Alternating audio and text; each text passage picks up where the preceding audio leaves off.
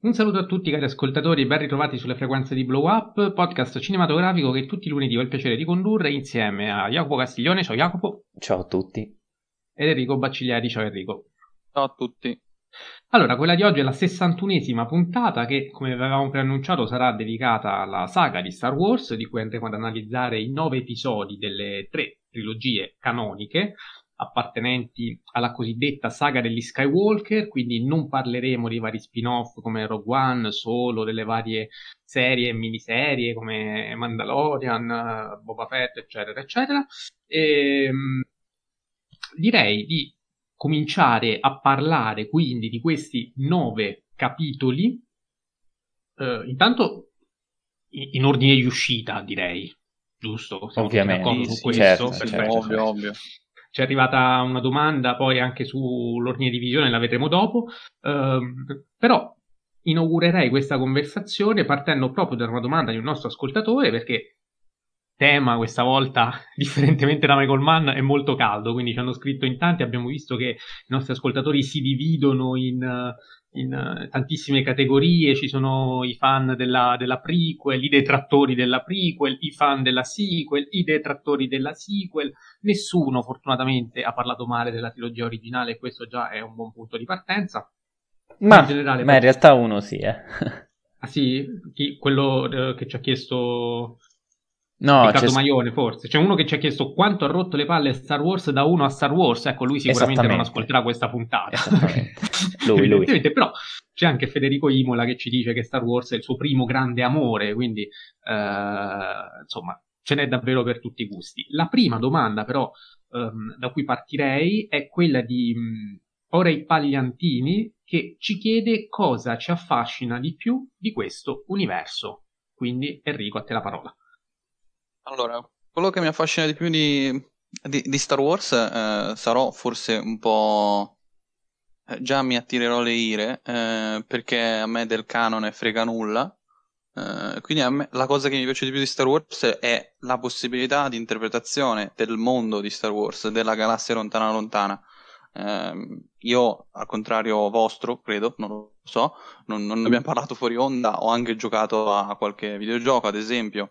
Non ho letto i romanzi né i fumetti, eh, e noto sempre che c'è un, un, proprio un approccio completamente diverso eh, al mondo, ehm, e apprezzo questo, e lo si nota anche nelle tre trilogie, eh, e chiaramente questo, questa diversità di approccio eh, diciamo genera anche eh, malumori o eh, diciamo delle belle sorprese, quindi eh, è chiaro che eh, la diversità è simbolo anche di diversità di qualità e piacere.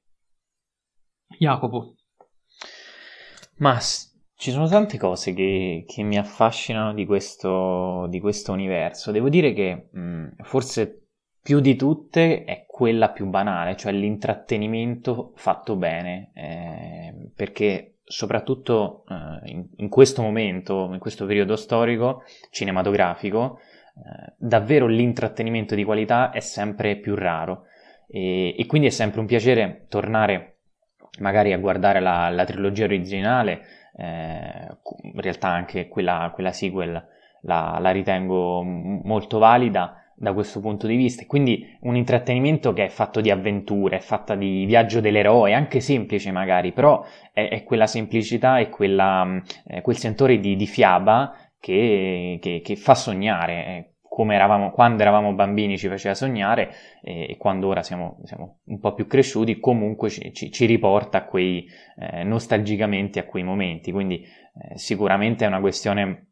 molto più forse emotiva e di, eh, appunto di cuore. Eh, poi Star Wars, ora ci arriveremo, eh, ha cambiato la storia del cinema, quindi eh, quando diventi cinefilo o comunque ti appassioni a questo mondo, poi ti rendi conto che oltre a un semplice viaggio dell'eroe poi c'è tantissimo altro, quindi ti, ti prende ancora di più.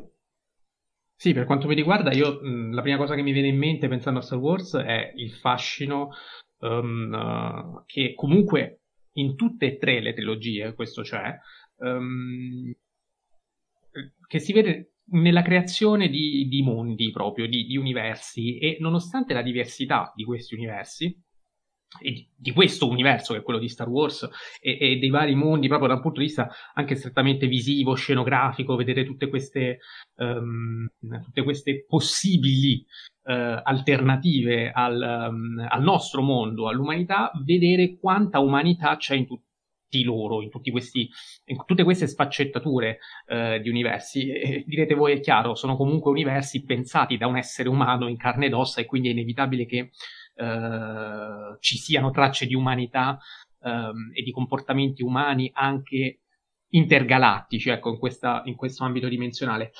Però eh, mi è anche difficile pensare a una civiltà di una galassia lontana lontana, di un tempo lontano lontano, avanti o indietro rispetto al nostro, eh, che sia in grado di eh, riuscire a convivere in modo, in modo pacifico, senza conflitti, senza problemi politici. Ehm, e il fatto che tutti questi problemi di fatto si ripercuotano ehm, in tutti gli universi, in tutte le loro forme, ehm, credo sia una cosa che, insomma, mi ha sempre affascinato rivedere in tutti i film Delle, degli elementi storici tipici dell'uomo, che però anche in forme completamente diverse si ripercuotono appunto in, in, queste, in queste nuove sfaccettature. Ecco, cambia la forma ma non la sostanza della, della storia umana.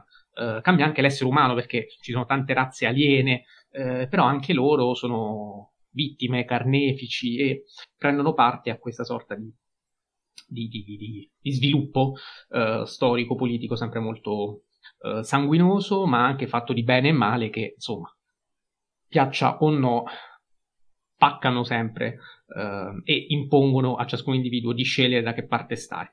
E, um, per parlare del primo film, ovvero uh, Star Wars Episodio quattro, Una nuova speranza, film del millenovecentosettantasette di George Lucas, che è quello poi che è il capostipite della saga, uh, è il film che ha vinto più Oscar, sono ben sette, perché sono sei statuette per miglior scenografia, costumi, montaggio, sonoro, effetti speciali e colonna sonora, ma c'è stato anche un, un Oscar speciale per, per gli effetti sonori, quindi um, in tutto sono sette. Eh, grande successo, film rivoluzionario, e qualche giorno fa um, il buon Enrico, tentando di accaparrarsi una copia auto- autografata del, dell'ultimo libro um, di Canova sui cento film che hanno cambiato il mondo, Um, lui aveva fatto, Canova aveva fatto una sorta di contest sulla sua pagina Instagram in cui ci chiedeva di partecipare per vincere questa copia autografata e di dire qual è il nostro film, qual è il film che secondo noi avrebbe cambiato il mondo e perché, molto brevemente. Proprio Enrico, se non vado errato, scelse Episodio quattro, Una nuova speranza, giusto Enrico? Sì, sono anche andato a, a ricercare il commento. Innanzitutto volevo correggerti, non è cambiarono ma sconvolsero il mondo. Ah, bene, grazie. ehm... Lo dico ovviamente per dovere di cronaca. Eh, comunque il mio commento era questo, molto breve. Star Wars Episodio quattro, Una nuova speranza, o più semplicemente Guerre Stellari. Dall'uscita di Guerre Stellari si è capito definitivamente che il cinema poteva essere campione di incassi e creare mondi da esplorare, vedere, che è poi il cinema. Nella pellicola troviamo una grande narrazione mito-poietica in cui tutti possiamo rispecchia- rispecchiarci, da bambino di sei anni all'adulto, senza però dimenticare la cosa più importante di tutte, sognare. E... Bene, ora hai questo spazio e io ti comincerei a parlare di questo film proprio mh, chiedendoti perché effettivamente ha così sconvolto il mondo questo film. Beh, eh, cioè, mh, la prima cosa lampante più di tutte è il fatto che eh, appunto è campione di incassi, e non era scontato all'epoca. Eh, all'epoca... credo ci fosse riuscito solo lo squalo dell'amico Spielberg, eh, e Lucas due anni dopo è riuscito non solo a bissare con un film che eh, in, era dai produttori, non, non era non si pensava che potesse avere il successo che ha. Ricordiamoci che, mi sembra che non l'abbiamo detto in introduzione, Star Wars è eh, la saga cinematografica con più incassi in assoluto, eh, quindi, o forse il franchise, non mi ricordo. Ehm, insomma, è un franchise veramente eh, gigantesco, che è riuscito a eh, colpire davvero tutti, e questo secondo me perché, eh, come ho detto nel breve commento, è una storia apparentemente eh, gigantesca, perché appunto siamo nello spazio che è vastissimo e tutto il resto, ma in realtà la storia è molto semplice, è molto piccola. Eh, c'è animismo, c'è eh, una famiglia eh, e banalmente c'è un pianeta da distruggere, o meglio la, la morte nera, eh, che è una stazione spaziale e ha un punto debole, quindi narrazione proprio da film d'avventura, da film anche di, di fantascienza. E poi c'è la cosa più importante, appunto, che dicevo, che è sognare, cioè le spade laser. Eh, ogni bambino che io conosca ha per una volta fatto il suono di una spada laser e immaginato di eh, brandirne una, e, e questo secondo me è già abbastanza iconico. Se poi ci aggiungi le musiche, eh, la marcia imperiale è una delle cose più, più conosciute eh, in senso che però assoluto non è di questo film. Sì, vabbè, però mh, in generale comunque eh, non è che le musiche di Star Wars... Eh... No, no, no, so, no, stavo dicendo, visto che stiamo parlando sì, giustamente sì, sì. Del, del capitolo quattro, per completezza, ah, diciamo che... Assolutamente, assolutamente. E quindi niente, è un film davvero eh, epocale, poi ha segnato, diciamo, in un certo senso anche eh, la nascita del postmoderno, è, diciamo, tra eh, i film che sanciscono la definitiva nascita del postmoderno, perché chiaramente si pensa... Abbiamo parlato anche con, nella puntata eh, con Ilaria Feole, eh, chiaramente il postmoderno è difficile da periodizzare, però questo sicuramente ne sancisce eh, la definitiva nascita, cioè dopo Star Wars eh, il postmoderno c'è, esiste, è vivo, è vegeto. Sì, diciamo che nel manuale del film Rondolino Tomasi, che ho iniziato a sfogliare da questo Natale, eh, la nascita del postmoderno coincide proprio come chiaramente film... Uh, simbolo proprio con, con Star Wars uh, del, del settantasette, quindi assolutamente. Jacopo? Ma intanto sottoscrivo tutto ciò che ha detto Enrico e devo dire che il, il postmodernismo uh, è dato intanto da tantissime cose, idee geniali che Lucas porta, porta de- dentro questo film. Eh, intanto, come, eh, come dichiarava lui, eh, si tratta di, di una space opera. E, e qui in realtà ci sarebbe, ci, ci sarebbe cioè dovremmo metterci a, a chiacchierare per ore, perché davvero Lucas qui riesce a eh, ibridare tantissimi generi, e tra cui western, tra cui film di, di pirati, eh, la fantascienza ovviamente, e, e nel farlo amplia drasticamente tutto l'immaginario hollywoodiano dei blockbuster, in un certo senso creandolo. E, come fa? Abbiamo detto connubio tra generi, ovviamente anche connubio di citazioni, e quindi Kurosawa è sicuramente un, un punto eh, da cui eh, Lucas prende, prende ispirazione, il Dune di Frank Herbert, eh, e quindi di conseguenza anche, cioè di conseguenza in realtà è il contrario, il Lawrence of Arabia, eh, non solo il film ma anche il romanzo. E, e con tutto questo, con questa ibridazione di generi, di citazioni eccetera, e di intrattenimento, perché ricordiamolo, è un'avventura, un film d'avventura molto semplice, eh, si racconta un mito, un viaggio dell'eroe, e tutto questo rende, rende Star Wars uno dei blockbuster più oltre fruttuosi, ma anche eh, fenomenali dal punto di vista di proprio genialità di idee, di, eh, di messa in scena anche, e, e quindi eh, questo fa sì che poi Star Wars non solo diventi uno dei franchise più redditizi di sempre, ma, ehm, pur, devo dirlo, ma c'è anche un, un'altra cosa. Il marketing di questo film, che lo rende blockbuster a tutti gli effetti, cambia drasticamente la Hollywood da lì in avanti, perché il merchandise di Star Wars diventa più iconico e più redditizio degli stessi film.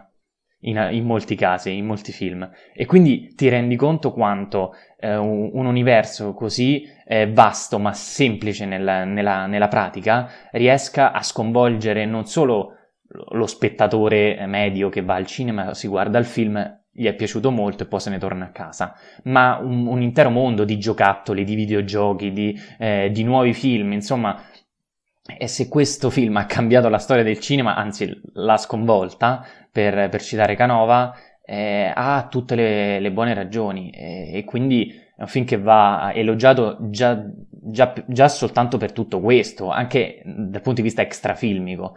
Eh, e poi C'è da dire che l'eccezionalità tecnica di questo film è, è realizzata da, davvero in modo, in, in modo perfetto, perché eh, spesso si parla di arci- artigianalità, no? Perché Lucas eh, con un budget non troppo alto eh, riesce a portare a casa degli effetti Eh, micidiali, effetti speciali, eh, scenografie incredibili, e, e, e qui nasce davvero la nuova Hollywood, intanto per la Lucasfilm, la sua stessa eh, casa di produzione, e poi per l'industria Light and Magic, che è la, che è la sua, e, con Spielberg insieme, ehm, casa di effetti speciali visivi. Quindi davvero con Star Wars eh, inizia un, un percorso di blockbuster hollywoodiano Che, che non finirà mai, anzi ancora ci si basa su, su quel tipo di, di, di film, di,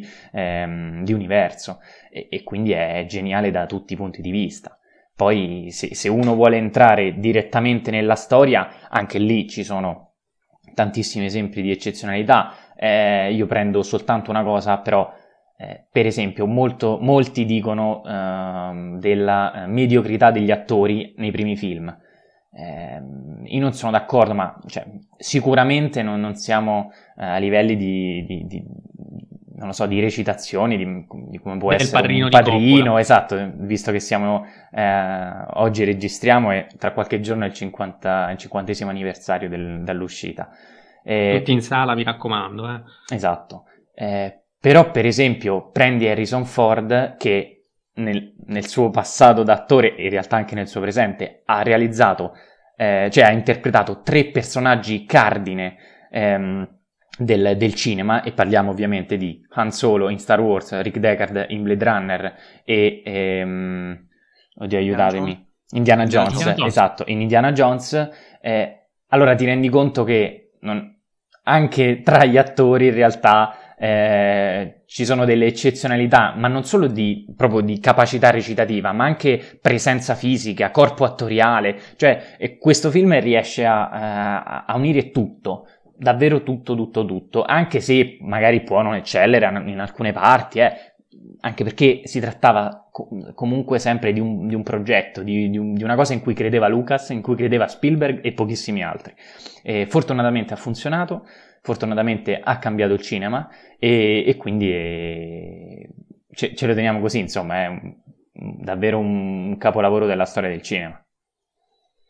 Sì, io sono d'accordo con tutto quello che avete detto. Sulla trilogia originale non ci sarà molto da, non ci saranno no. molti scontri, nel senso, fortunatamente siamo, siamo tutti e tre sulla stessa lunghezza d'onda, e d'altronde anche eh, i nostri spettatori, eh, ascoltatori forse meglio, chi più chi meno, eh, nessuno comunque si è permesso di di toccare la trilogia originale. E io posso dire che per la prima volta ho fatto vedere, ora in occasione di questo rewatch, um, mi sono imposto quasi e ho fatto vedere questi film alla mia ragazza, che di Star Wars non ha mai voluto saperne niente, anzi eh, quando vedeva qualche frame, qualcosa, era sempre molto quasi schifata, inorridita da, dal fatto che io potessi appassionarmi a certe cose che reputava puerili, infantili, e, da nerd, insomma, un atteggiamento sempre molto distaccato. Gli ho detto: ma scusa, tu prova a guardarlo. L'ho fatto per la prima volta insieme a me ed è diventata una fan clamorosa della saga, è una cosa che non mi sarei mai aspettato, però questo dimostra quanto ancora oggi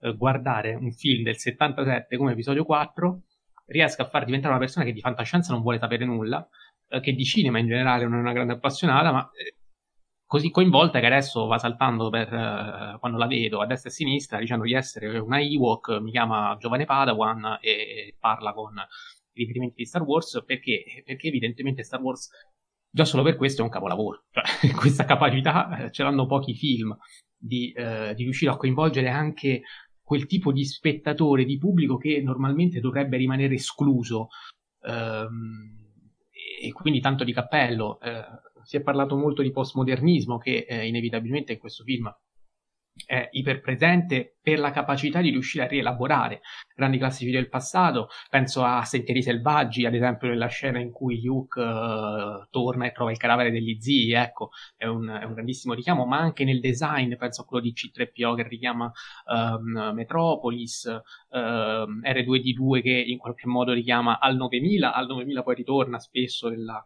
nella, nella saga, anche negli altri capitoli, con, con quella lucina rossa inconfondibile, eh, ma già l'apparizione iniziale dell'aeronave imperiale sembra richiamare a duemilauno di Stare nello spazio, eh, e gli stessi personaggi, peraltro, sia C tre P O che R due D due, eh, richiamano anche film di Kurosawa, come eh, I contadini della fortezza nascosta, eh, per il modo anche di raccontare quegli, quegli eventi così grandi, così straordinari, dalla prospettiva di personaggi umili e antieroici. Quindi anche questa capacità di riuscire a mescolare western, fantascienza, um, e, film asiatici come appunto Kurosawa, cose che all'apparenza sono così distanti, metterle tutte insieme e farle funzionare e allo stesso tempo fungere da modello di riferimento per tutte le saghe a venire, perché questo è l'altro grande merito di Star Wars, cioè che è diventato imprescindibile sì da un punto di vista di marketing e merchandising, ma anche da un punto di vista strettamente filmico, cinematografico, cioè non c'è una saga dopo Star Wars che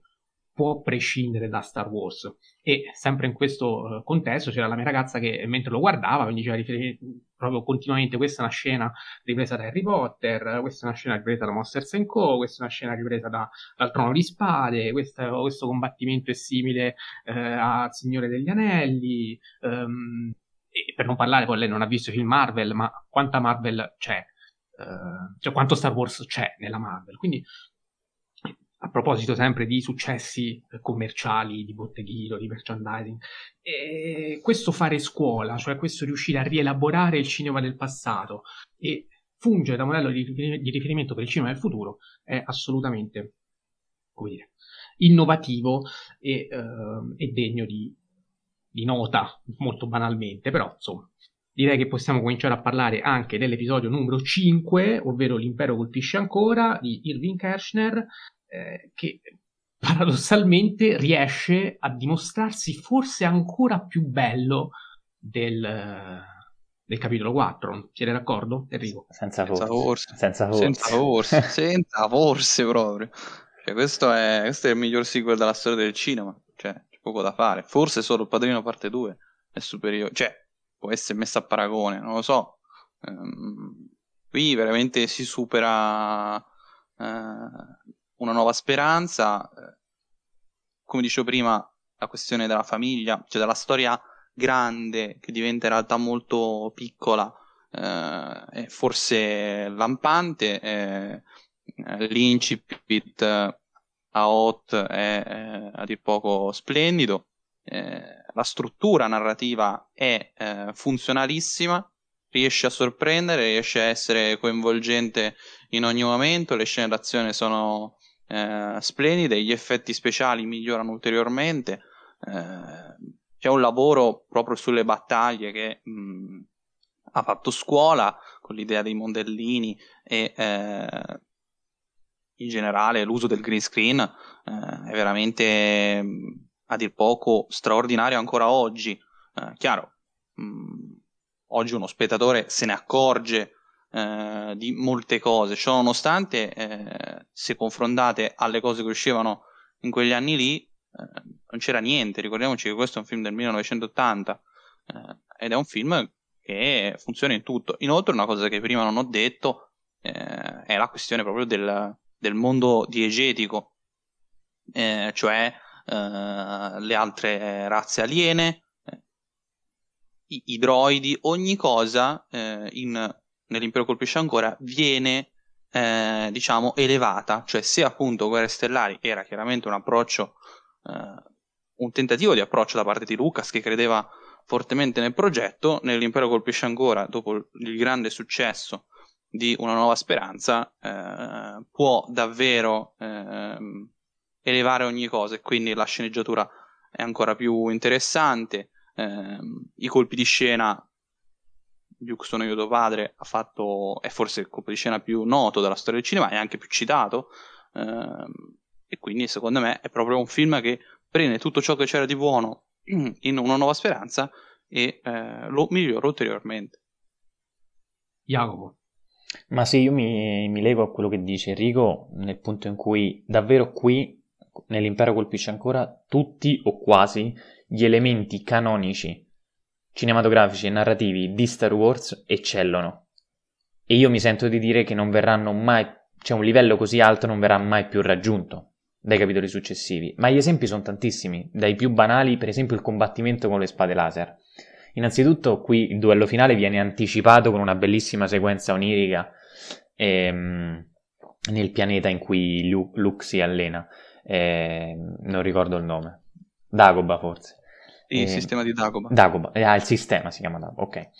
E, poi quando assistiamo allo scontro finale eh, è incredibile, cioè intanto un duello che è semanticamente pregno, perché c'è bene e male uno contro l'altro, ma non è un bene e male qualsiasi, è il padre contro il figlio, e viene rivelato quello che dicevate voi prima. Poi è, la scena è fotografata magnificamente, è illuminata dal basso con tutto quel vapore, il respiro di Darth Vader è assurdo, con queste due figure che sembrano ombre nella luce, quindi anche all'interno della figura estetica, nell'immagine, parla, eh, show don't tell, come si dice nel, nel gergo de, de, del cinema. Poi c'è la con- colonna sonora, qui viene introdotta da John Williams, la marcia imperiale che fa fare lo step successivo davvero alla figura eh, Darth Vader, e, e, e qui davvero, oltre a mantenere un livello estetico molto affascinante e sicuramente superiore al capitolo precedente, si punta moltissimo sul conflitto relazionale, sulla caratterizzazione dei personaggi, e questa cosa eh, oltre a stupire nel momento in cui tu vedi per la prima volta questo film, ti rende incredibilmente felice come un film del genere che punta moltissimo sulla spettacolarità delle immagini, delle astronavi, delle battaglie eccetera, riesca ad essere così intenso eh, nei, nei personaggi, nel, nel conflitto tra questi personaggi. E poi è l'episodio più cupo e più tenebroso di tutti, è un film che inizia sulla neve, sul freddo ostile, eh, che è l'esatto opposto di, del primo capitolo, che invece è ambientato n- nel deserto caldo, quindi già abbiamo un conflitto eh, che, che, che inizia fin da subito, e poi qui l'impero è molto più minaccioso, eh, Han Solo addirittura viene catturato e petrificato, eh, il duello finale, appunto, come detto, distrugge emotivamente Luke, perché non solo non è in grado di vincere contro suo padre, ma eh, cioè non, non solo è in, non è in grado di vincere contro Darth Vader, ma scopre anche di essere suo figlio, ecco. Eh, quindi il film interamente, vedi anche la colonna sonora, riesce ad essere un vero omaggio anche al personaggio di Vader, che raggiunge il suo punto più alto eh, sia di cattiveria sia di, appunto, fascino all'interno di, di, della saga. E, e poi ricordiamo che questo film è stato cosceneggiato da Lee Brackett, che è, una sceneggiat- è la sceneggiatrice di Il Grande Sonno e del Lungo Addio, eh, quindi eh, per citare giusto un paio di capolavori. Eh, purtroppo lei, eh, ho cercato, morì durante la stesura, ma comunque il suo contributo, Eh, almeno a me, sembra evidente, visto anche il, il, il passo in avanti che fa Eh, questo film rispetto al capitolo precedente. E poi voi, voi citavate, Mattia, tu hai citato ehm, Il Signore degli Anelli, e qui c'è il combattimento sulla neve con quegli elef- specie di elefanti metallici che davvero fanno scuola per Peter Jackson per, ehm, per il combattimento finale, eh, quindi Star Wars mette eh, dei paletti, e da lì in avanti da, davvero tantissimi altri, come per esempio Star Wars, eh, Signore Anelli, che a mio parere è cento volte meglio di tutte le saghe mai, esisten- mai esistite, eh, però molte cose derivano, derivano proprio da, da, da questo film, o comunque da questa trilogia. Eh, e poi nota ulterior- ulteriore positiva è che il povero Mark Hamill, Eh, qui molto meno ragazzino, molto più, più, più cresciuto, più maturo, anche a livello recitativo finalmente riesce a donare più, eh, più, più autenticità al suo personaggio, eh, e più anche eh, credibilità al suo arco narrativo, eh, e quindi soprattutto nella scena, nella scena chiave del film. E quindi, e quindi questo è un capolavoro, il mio film preferito della saga, spoiler, eh, di tutta ovviamente. e, ed è quello che rivedo con più, con più piacere. Ah, sì, penso lo sia per tutti e tre. Eh, va detto però, ecco, che ehm, per me a, a livello qualitativo comunque siamo alla pari con il quarto, cioè nel senso... Um, forse sì, preferiamo di più questo perché è fotografato meglio, perché c'è la marcia imperiale, per tutti questi motivi, però il quarto, se vogliamo, è comunque più avventuroso, a parte che il capostipite, che è una cosa che non è da sottovalutare, um, però ecco, questo qui è, uh, se vogliamo, anche meno avventuroso dell'altro, per quanto sia più profondo, e quindi il conflitto tra bene e male viene più approfondito, è molto meno semplicistico di quello che uh, poteva sembrare, e c'è anche questa linea romantica di Han Solo Leia che, ok, se teniamo presente quello che sarà poi nella prequel con Padme Anakin, è, è grasso che cola. Esatto. Ecco. Però, però ecco, quella, quella linea un pochino stucchevole ogni tanto, ogni tanto ce l'ha, va detto che è un film del millenovecentottanta e che, insomma, voglio dire, probabilmente non è neanche un difetto, visto oggi forse un pochino sì, ma ripeto, se poi andiamo a vedere la prequel lo rimpiangiamo tutto, quindi ehm, ben venga. E, qui peraltro c'è la prima apparizione di Yoda, tra l'altro, e, esatto, tra le altre cose da, da segnalare che non avete già fatto voi, perché per il resto mi riporto in tutto e per tutto, eh, voglio dire, eh, prima...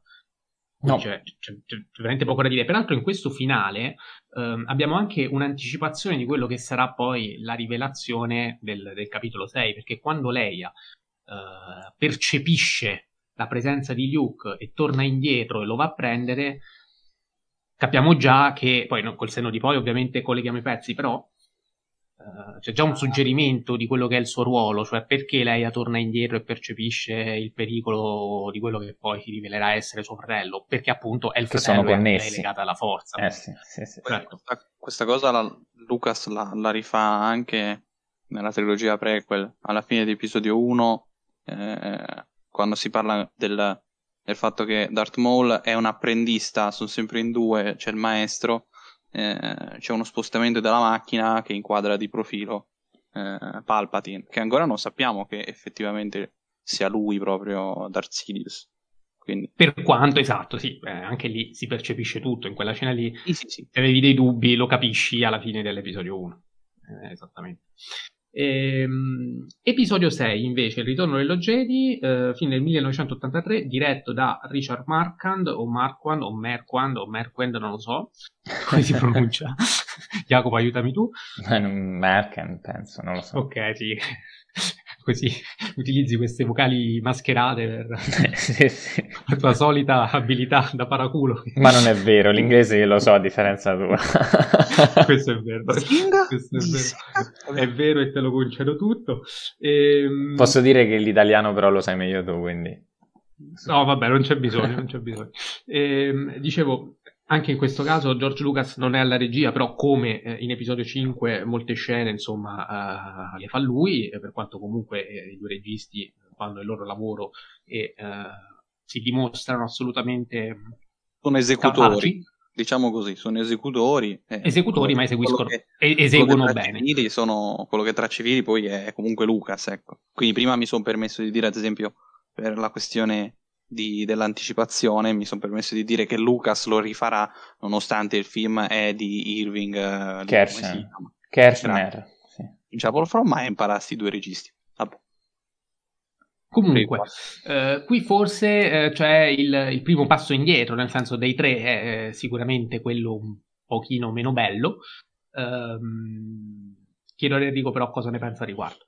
Ah, per me è bellissimo uguale questo, però oh, eh, so che forse esagero, per carità, dei tre è il più debole, questo sì, però per me è stratosferico, cioè lo dico, per me i primi tre sono i primi tre, cioè nella mia gradatoria, quindi eh, episodio sei a me piace moltissimo, so che voi invece siete un po' più eh, freddini, ma ci sta, ripeto, eh, a me mh, piace davvero tutto di, di, di questo film, eh, mi piace l'incipit su Tatooine, Uh, che è davvero eh, so, so che a Mattia ho letto il suo brevissimo commento su, su Letterboxd, uh, visto che eh, a lui non piace perché è dilatatissimo, a me piace proprio per quello, uh, perché è veramente, c'è cioè, una gestione della suspense davvero incredibile, uh, e secondo me è, è proprio una parte in cui percepisci l'altra faccia di Star Wars, cioè la faccia quella sporca, quella eh, che poi per certi versi verrà approfondita nella prequel, eh,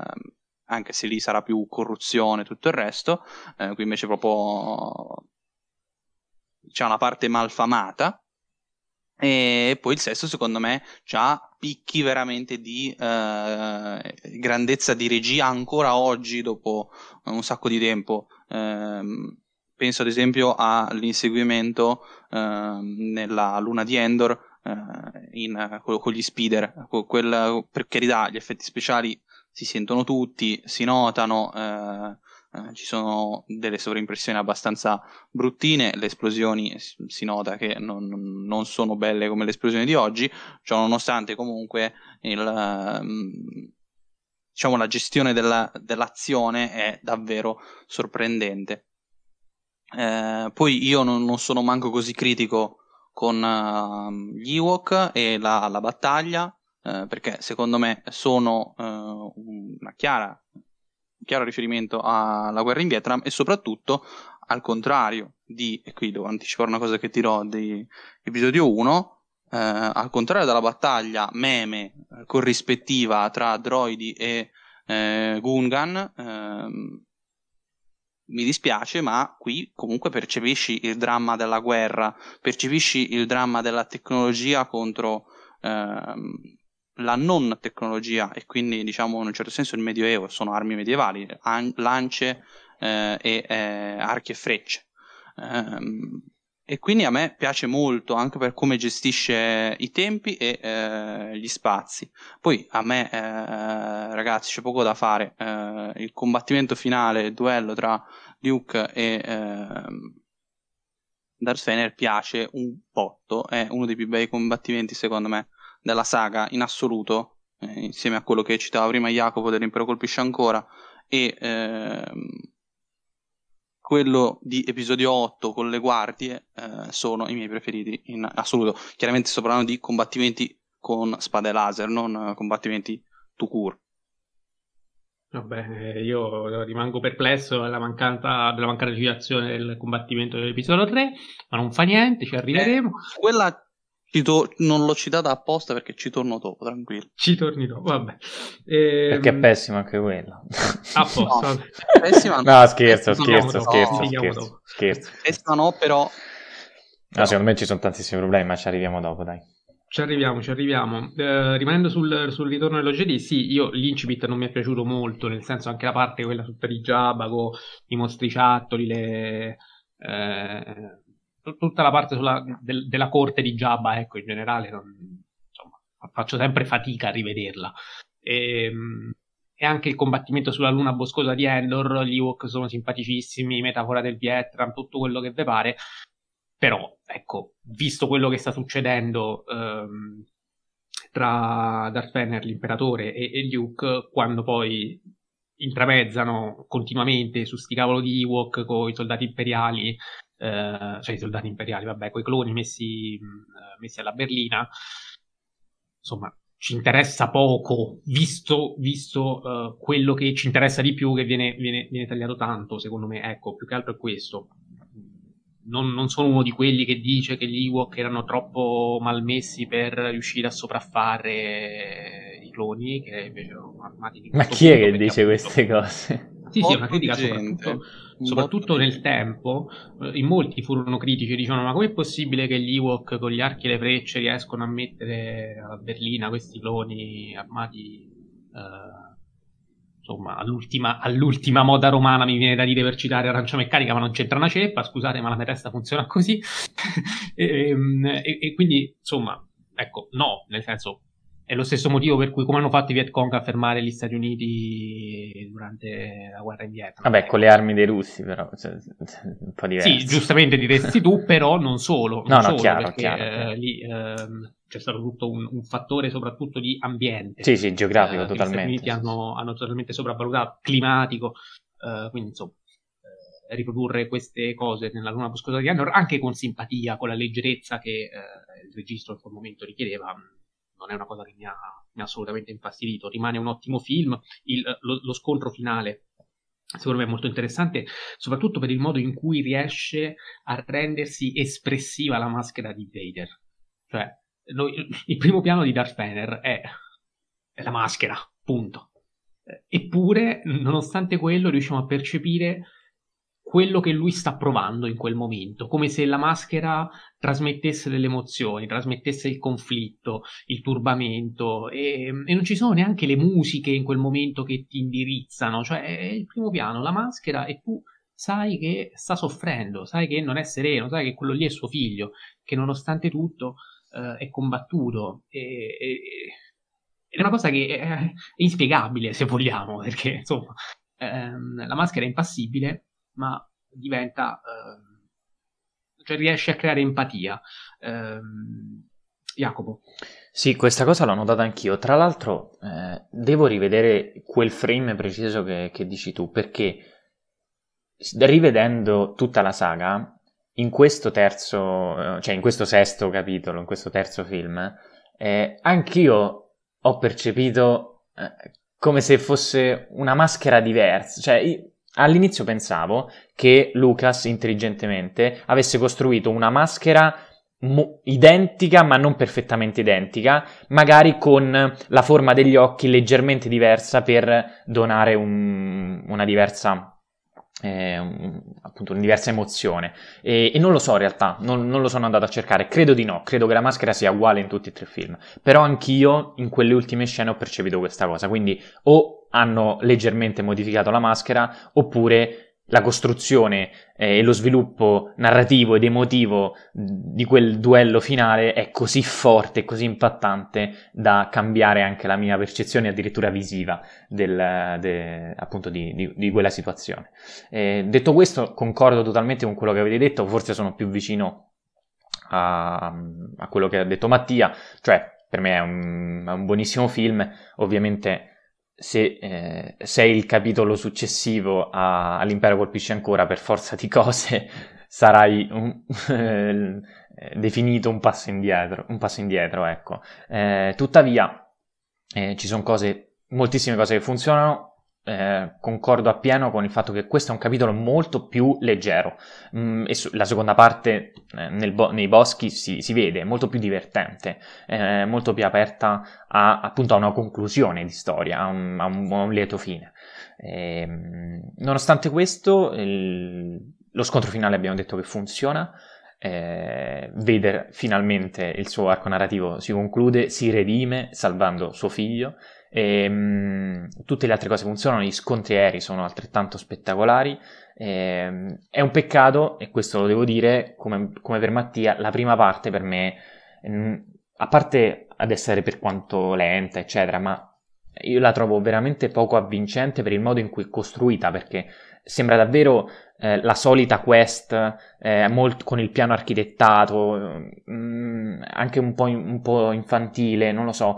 ehm, Avevo l'impressione che da un momento all'altro, se Luke avesse estratto la, la spada laser, diciamo, avrebbe salvato la situazione in qualsiasi momento, che fossimo sul deserto in quelle specie di navicelle o che fossimo nella corte di Jabba the Hutt, insomma. Quindi eh, il, il problema mh, per me non si poneva. Tuttavia il film eh, riesce ad essere un, un'ottima conclusione, secondo me, a questa, alla miglior trilogia di, di Star Wars. Però una... molto importante che mi sono dimenticato da dire, che insomma mi, mi fa rivalutare positivamente la prima parte, è il fatto che è proprio nella prima parte che c'è la scena più erotica di tutta la saga, quella che vede Leia e, e Jabba insieme, che per il tempo fu uh, quasi scandaloso, insomma, c'è gente che andava al cinema apposta per vedere Leia uh, quasi senza veli, eh, che insomma uh, ancora oggi fa un certo effetto rivedere in quel tipo di contesto, anni ottanta, um, una, una scena così, uh, così, così allusiva, anzi direi quasi esplicita. Uh, è molto interessante anche quando uh, ho letto, mi sa, sul, sul Mereghetti, il momento in cui Leia uccide Jabba, uh, quindi strangolandolo. Quel tipo di strangolamento sarebbe una citazione Uh, di, di Lucas, che uh, cita la morte di, di Luca Brasi nel Padrino, Uh, e anche questa cosa era molto divertente da, uh, anche perché Padino l'abbiamo nominato, ma questo fa anche capire quanto fossero uh, quanto fossero legati e quanto Star Wars fosse legato al cinema tutto, ecco, anche a quello uh, non troppo risalente, visto che insomma Padino sempre anni settanta siamo. E, ed è arrivato per adesso il momento di parlare della trilogia prequel. Uh, sulla minaccia fantasma, film del novantanove, uh, diretto da George Lucas. Credo che anche qui continuiamo ad essere tutti d'accordo se diciamo che è il film più debole dell'intera saga, il peggiore. No, tutto. no, ma che? Ma che più brutto? No, attenzione. No, Attacco dei Cloni non si va. Per me sono a pari merito Attacco dei Cloni no. No, io sto male, ragazzi, non mi, cioè, mi dovevo preparare a questa cosa. Sì, sì, concordo con Enrico. E allora cominciamo subito. Enrico, dici cosa c'è di, di, di bello in questo film. Niente. a, al di là del, del film, volevo prima fare un discorso in generale sulla prequel. Perché Vai. proprio riguarda appunto la questione che avevo detto in, in introduzione, cioè la diversità di approccio. Ora, Lucas ha fatto la sua trilogia originale ed è tornato eh, sedici anni dopo eh, con effetti digitali e quant'altro. Ora, eh, io capisco che il canone può essere retconnato. Eh, termine retcon... ai fan di Star Wars non credo di doverlo spiegare. E eh, a me sì, però. Eh, retcon vuol dire sostanzialmente un, eh, eh, un autore si capisce di aver fatto una, capisce di aver fatto una cazzata, e quindi non torna nulla, e quindi eh, torna sui suoi passi e mette una cosa che non fa tornare delle altre cose, ma serve per eh, spiegarne altre. Eh, e qui, ovviamente, i Midi-chlorian. Perché? Perché se tu sei... Se fosse stato un sequel non ci sarebbero stati problemi. Uh, i Jedi, l'ordine Jedi ha scoperto uh, cosa sono i Midi-chlorian e tutto il resto. Ma se, essendo un prequel, cioè, perché i Midi-chlorian non vengono mai nominati nel quattro, cinque e sei? Non ha senso come cosa. Quindi io non sono una persona che giudica in base ai buchi di trama, ci mancherebbe altro. Però una delle cose più affascinanti della trilogia originale era proprio il misticismo della... della forza, che era una cosa che permeava, era una cosa abbastanza difficile da capire, ma che la sentivi, era una cosa impulsiva, non una cosa scientifica, non una cosa da prendere con eh, gli esami del sangue, ecco. Mm, quindi mm, io capisco appunto la diversità d'approccio, ma Lucas è passato da letteralmente fare appunto una storia gigantesca, super striminzita, in una famigliola in pochi pianeti, eh, a eh, fare, un, fare discorsi di eh, gilde, mercanti, eh, banche, eh, corruzione, eh, pianeti che si intrecciano, e poi soprattutto si percepisce, specialmente nell'attacco dei cloni, ed è per quello che è il più brutto l'attacco dei cloni, l'idea di voler creare una trilogia fatta per produrre mille altre cose. Mi spiego. Eh... I dieci anni, no? Eh, tra l'attacco di cloni e la vendetta di Sith sono quelli che noi vediamo nella serie The Clone Wars. Il problema è che nell'attacco di cloni ci, c'è una mole di informazione che viene sparata di continuo, che poi serve per effettivamente The Clone Wars. Per il film in sé non serve quasi a nulla. Infatti l'attacco dei cloni secondo me è il film più noioso, un film che ogni volta arrivare in fondo è una fatica. Eh, comunque, tornando alla minaccia fantasma, Eh, la minaccia fantasma mh, io non ce l'ho tanto con il film in sé, so che è molto odiato, però mh, per me è brutto, ma voglio dire, di film brutti ce ne sono tanti, prendi uno in più, poi tra l'altro questo intrattiene comunque anche se, anche se è brutto, quindi si guarda. Il, il problema grosso secondo me del film è che mh, apre tante parentesi e molte parentesi le chiude con una fretta e una mancanza di pathos ai limiti del, del, del ridicolo. Uh, una tra tutte è la questione di, di Padme, no? Uh, sono io la regina Amidala, e quindi, cioè, nel senso, no, ma poi si era già capito, quindi... perché insomma la Portman si distingue, sì, ma, ma per carità non è neanche un colpo di scena quello lì. No, ma, ma per carità, no, è un colpo di scena diciamo a livello diegetico, non a livello Eh, per, per il eh, appunto, appunto. Per, i, per il protagonista, solo che cioè, eh, come viene detto, come viene rivelata, è una scena che manca di pathos, manca completamente di tutto, cioè dovrebbe essere la big rivelazione. Infatti i personaggi reagiscono come una big rivelazione, ma non te ne frega un cazzo veramente. Cioè, sono un... il principe mezzo sangue.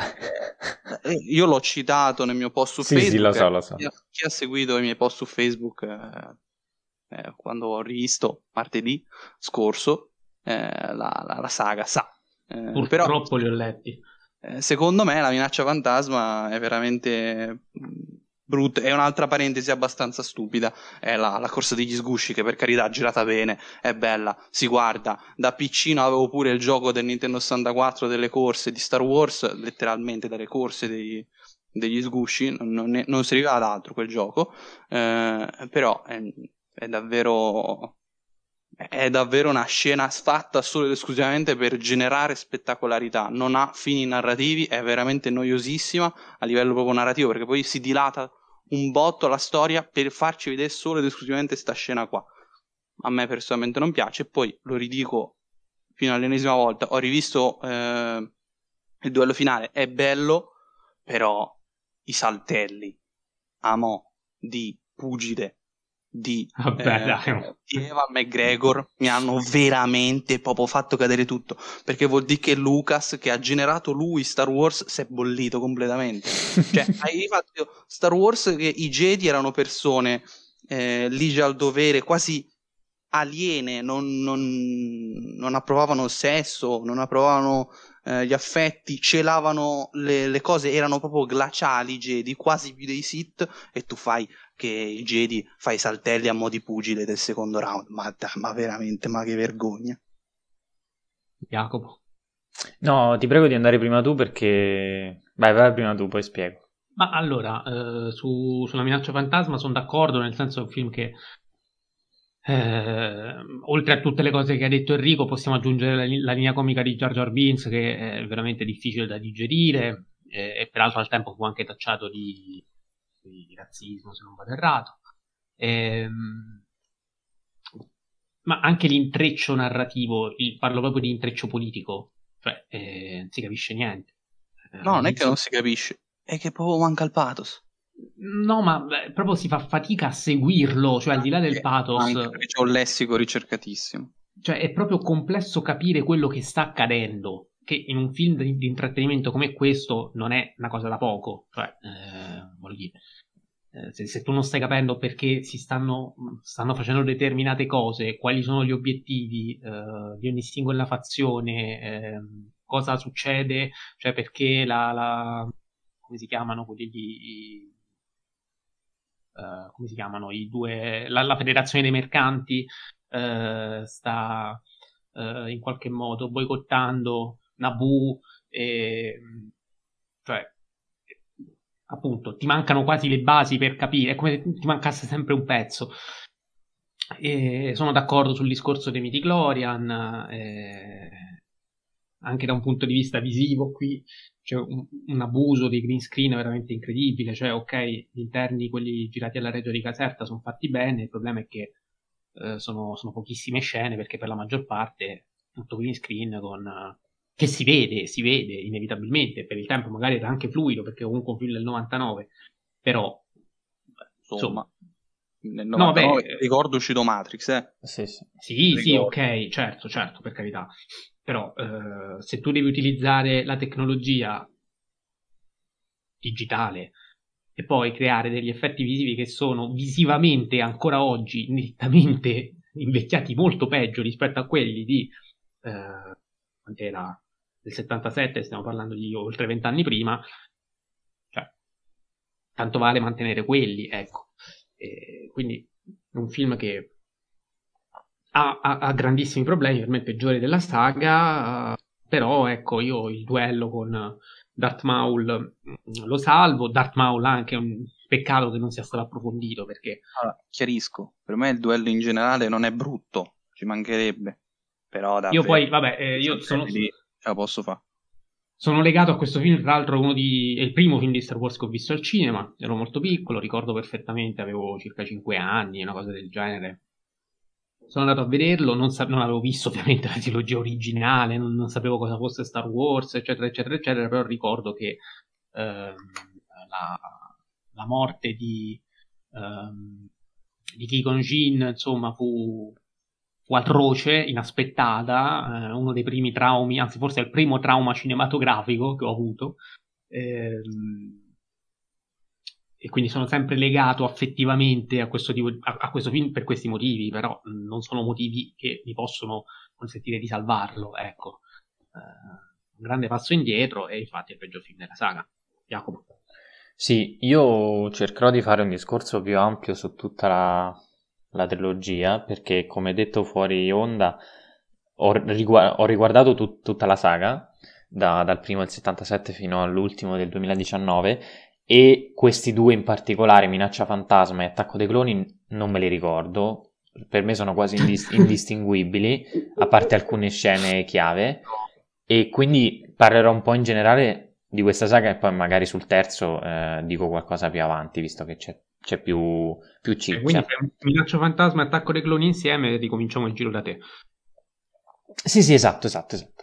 E, no. Quindi per me qui innanzitutto ci sono tantissimi problemi, tra cui forse uno dei più importanti è proprio quello dei Midi-chlorian, cioè è imbarazzante come abbiano gestito questa cosa, davvero, perché... Da, da come doveva essere un, la forza, un concetto di energia, un concetto quasi di eh, fisico, biologico de, della natura, eh, diventa quasi classista e mh, fa, fa, fa ridere per, per non dire altro, e quindi già questo.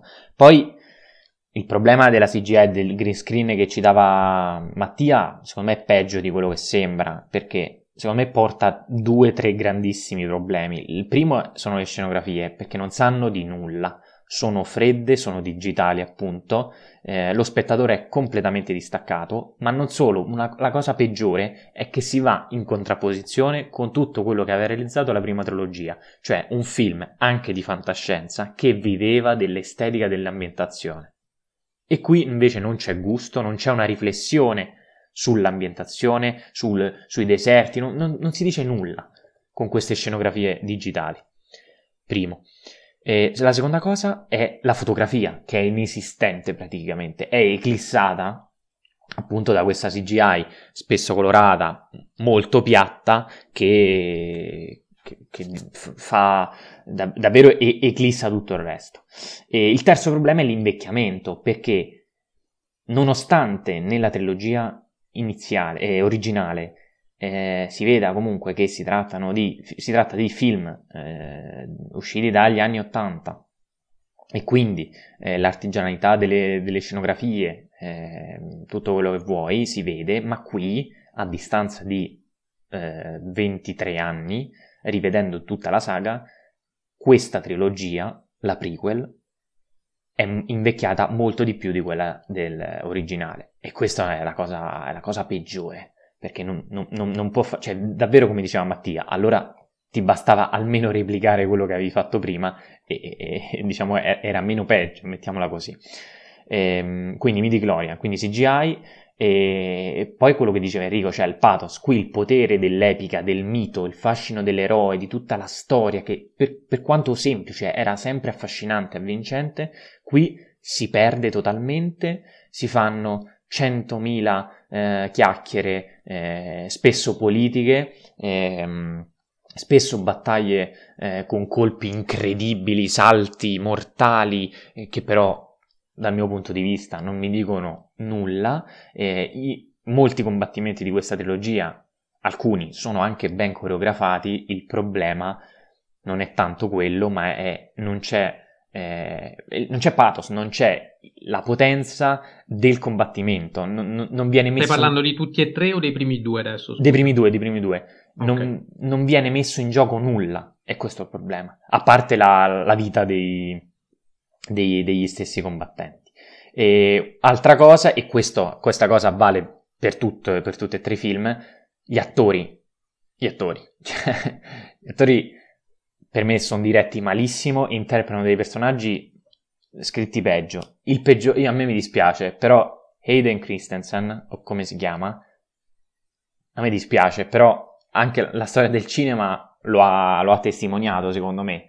Eh, non, non era un Robert Pattinson eh, incastrato in un film, in una sceneggiatura eh, fallace o infantile come quella di Twilight. e, e infatti vediamo Pattinson dove è arrivato oggi. Cioè è un attore che non funziona.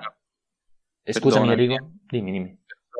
Pattinson, tutti ce lo ricordiamo per due, però Pattinson ha dimostrato che se gli scrive bene un personaggio, anche in una saga pop, sa essere bravo, perché in, nel Calice di Fuoco, adesso so che a te non piace, però nel Calice di Fuoco fa una parte davvero incredibile di Cedric Diggory. Tutto qui. Eh dico. Sì, vabbè, che, c'è The Lighthouse che... che piace a Jacopo, quindi. Ma perché c'è anche, ci sono anche, c'è anche il film dei, dei Safdie, per esempio, ma cioè, no, ora ma arriva dico, Batman, insomma. Dico i ruoli popolari, dico, non, oh, The Lighthouse e Good Time non ah, okay, riuscito okay. neanche, sono, sono cinema che piace a noi, ecco. Chiaro, chiaro, chiaro, ma non a te. Non, non è facile no, rimetter, rimettere in gioco un attore del genere dopo, dopo Twilight e, e, e renderlo, uh, cioè renderlo, in realtà di, fargli dimostrare che, che, che è un grande attore. Questa cosa la Stewart, ad esempio, non ce l'ha ancora fatta. Per dire. Non del tutto. Non, sta, non del tutto, esattamente. Cioè, sta provando, vediamo adesso come va. Christensen... Cioè non, per me non funziona, ma soprattutto non funziona perché non può interpretare il personaggio più importante di tutta la saga. Cioè Darth Vader è una delle, se non la, figura centrale iconica di Star Wars. Cioè noi spettatori conosciamo già il destino di Anakin Skywalker, conosciamo la storia di Darth Vader, ne conosciamo la, la cattiveria, la, la sua freddezza, anche il corpo attoriale, la, la presenza in scena, il conflitto interno, narrativo, emotivo che, che lo distingue. Anakin non è niente di tutto ciò e non rappresenta nemmeno il passato di questo personaggio, cioè è un attore che sta lì e interpreta un ruolo che secondo me non gli appartiene per nulla e, e quindi rimane davvero una figura spesso idiota, piagnucolone, eh, d- tutto il tempo, arrogante, stupido, cioè non, non, non riesce a dare, secondo me, il, il giusto, ma non è una questione di, ehm, come si dice... Eh, che sono incazzato da fanatico, non me ne frega niente, eh, però dar- la potenza di Darth Vader è proprio il suo conflitto interiore. Il conflitto interiore di, eh, di Anakin Skywalker eh, è banalizzato, secondo me, a parte da- da- dalla scrittura e dai dialoghi, ma anche da un attore che secondo me non è proprio in grado di, di, intra- di interpretare quel ruolo. Detto questo, eh, concludo dicendo, vabbè, sulla linea comica e Jar Jar Binks passo, perché ovviamente chi...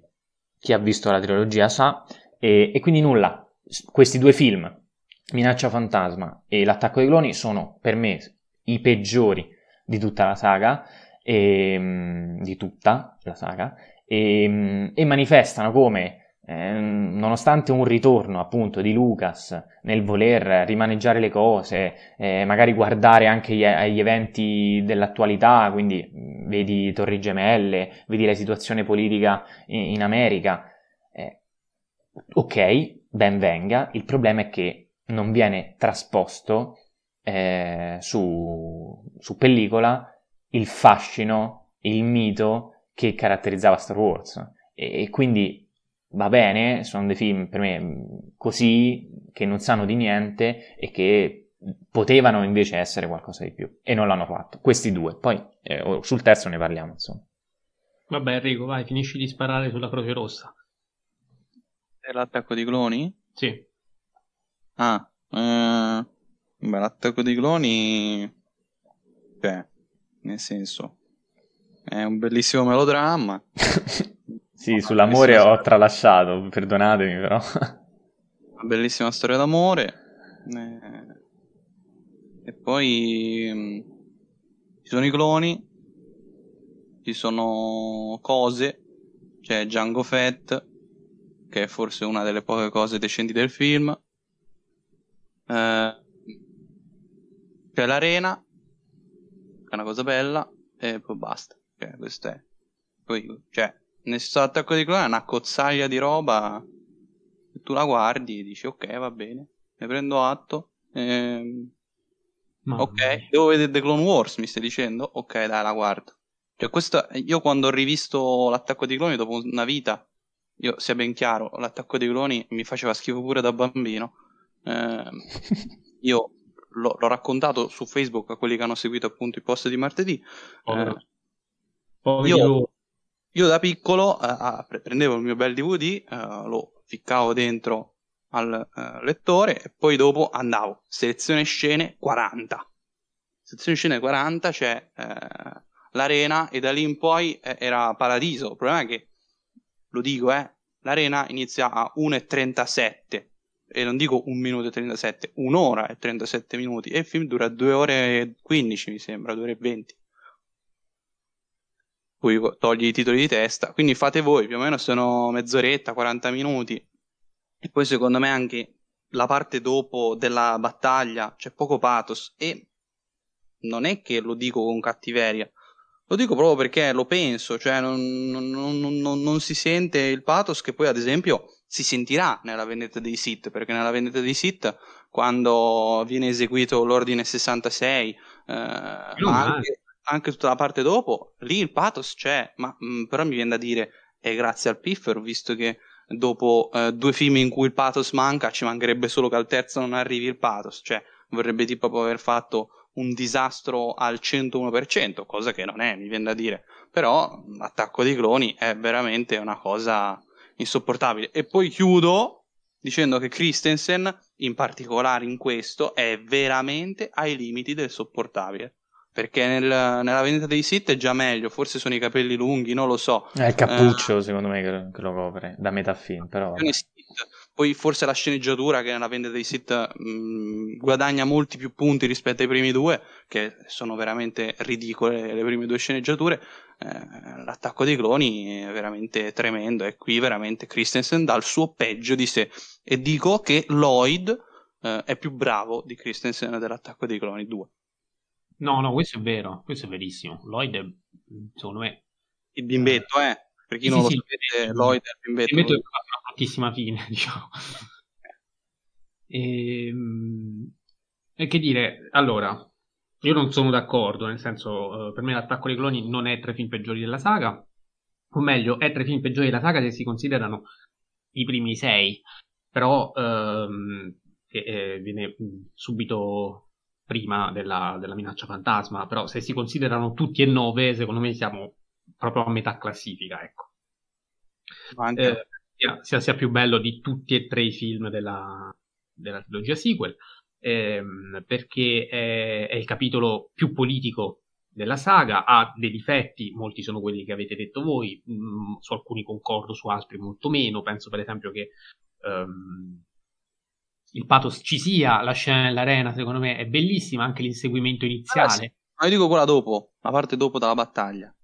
Quella, l'arena sì, è bellissima. L'arena, sì. L'arena è, è bellissima, ma anche l'inseguimento iniziale che richiama Blade Runner secondo me è bellissimo. Eh, che, che voi per esempio non avete citato, ma è un film che si apre con, con un attentato, eh, del primo film, che è il film del duemiladue, quindi sappiamo tutti cosa è successo nel duemilauno e non credo sia un caso. Um, si mantiene sulla linea politica nella misura in cui fa vedere come durante lo stato di emergenza vengono conferiti i poteri speciali al cancelliere, e non è un caso pure il fatto che si chiami cancelliere um, il, il, il, il primo ministro, chiamiamolo così, um, un chiaro riferimento al Reichstag, alla Repubblica di Weimar. Ancora oggi in Germania il primo ministro si chiama cancelliere, quindi um, e quindi alla legge sui pieni poteri votata a Hitler nel, nel conferita a Hitler nel trentatré, e, e quindi capiamo anche i risvolti, eh, i richiami nazisti che eh, ci sono nella trilogia originale, ci sono anche nel bene, perché se vediamo come finisce l'episodio quattro, eh, c'è, con i festeggiamenti conclusivi, c'è proprio una citazione del trionfo della volontà, eh, quindi anche il... Um, La, la, la, la, proprio il cinema nazista eh, viene richiamato anche quando, quando i vincitori sul nazismo, i resistenti,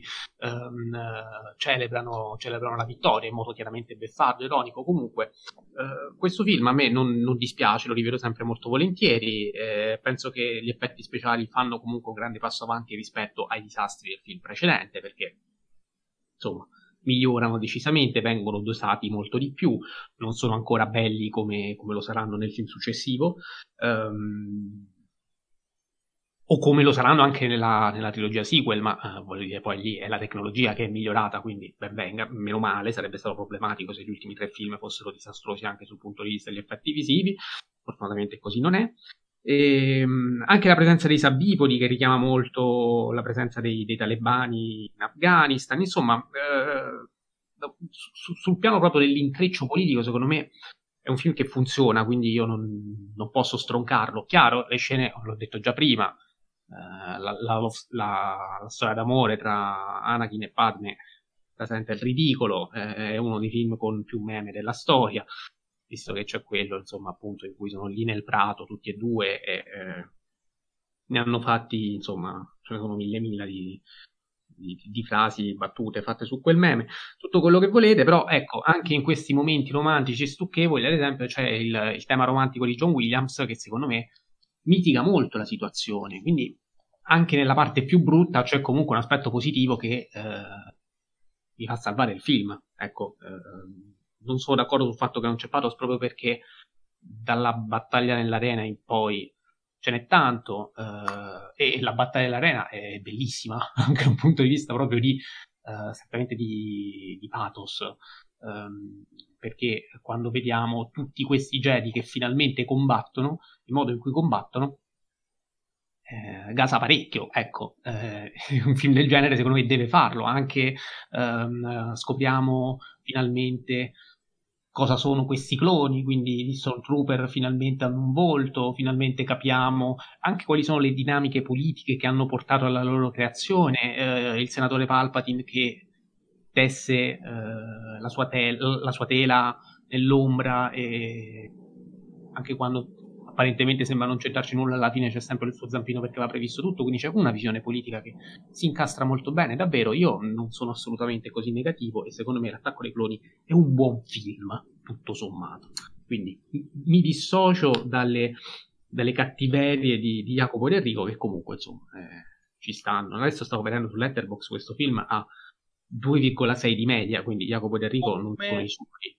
Come? Eh, Troppo alto. nove. Come episodio nove io ho dato una stella e mezzo, per me è un film da tre su dieci. Mamma mia, avete esagerato. Vabbè, okay. Comunque, ehm, detto questo, capitolo tre, La vendetta dei Sith, film del duemilacinque, sempre diretto da Lucas. eh, è, è stato, allora, alla prima visione di Star Wars questo qui era il mio film preferito, anche il mio della, della saga. ehm Mio mai, anche, per fortuna.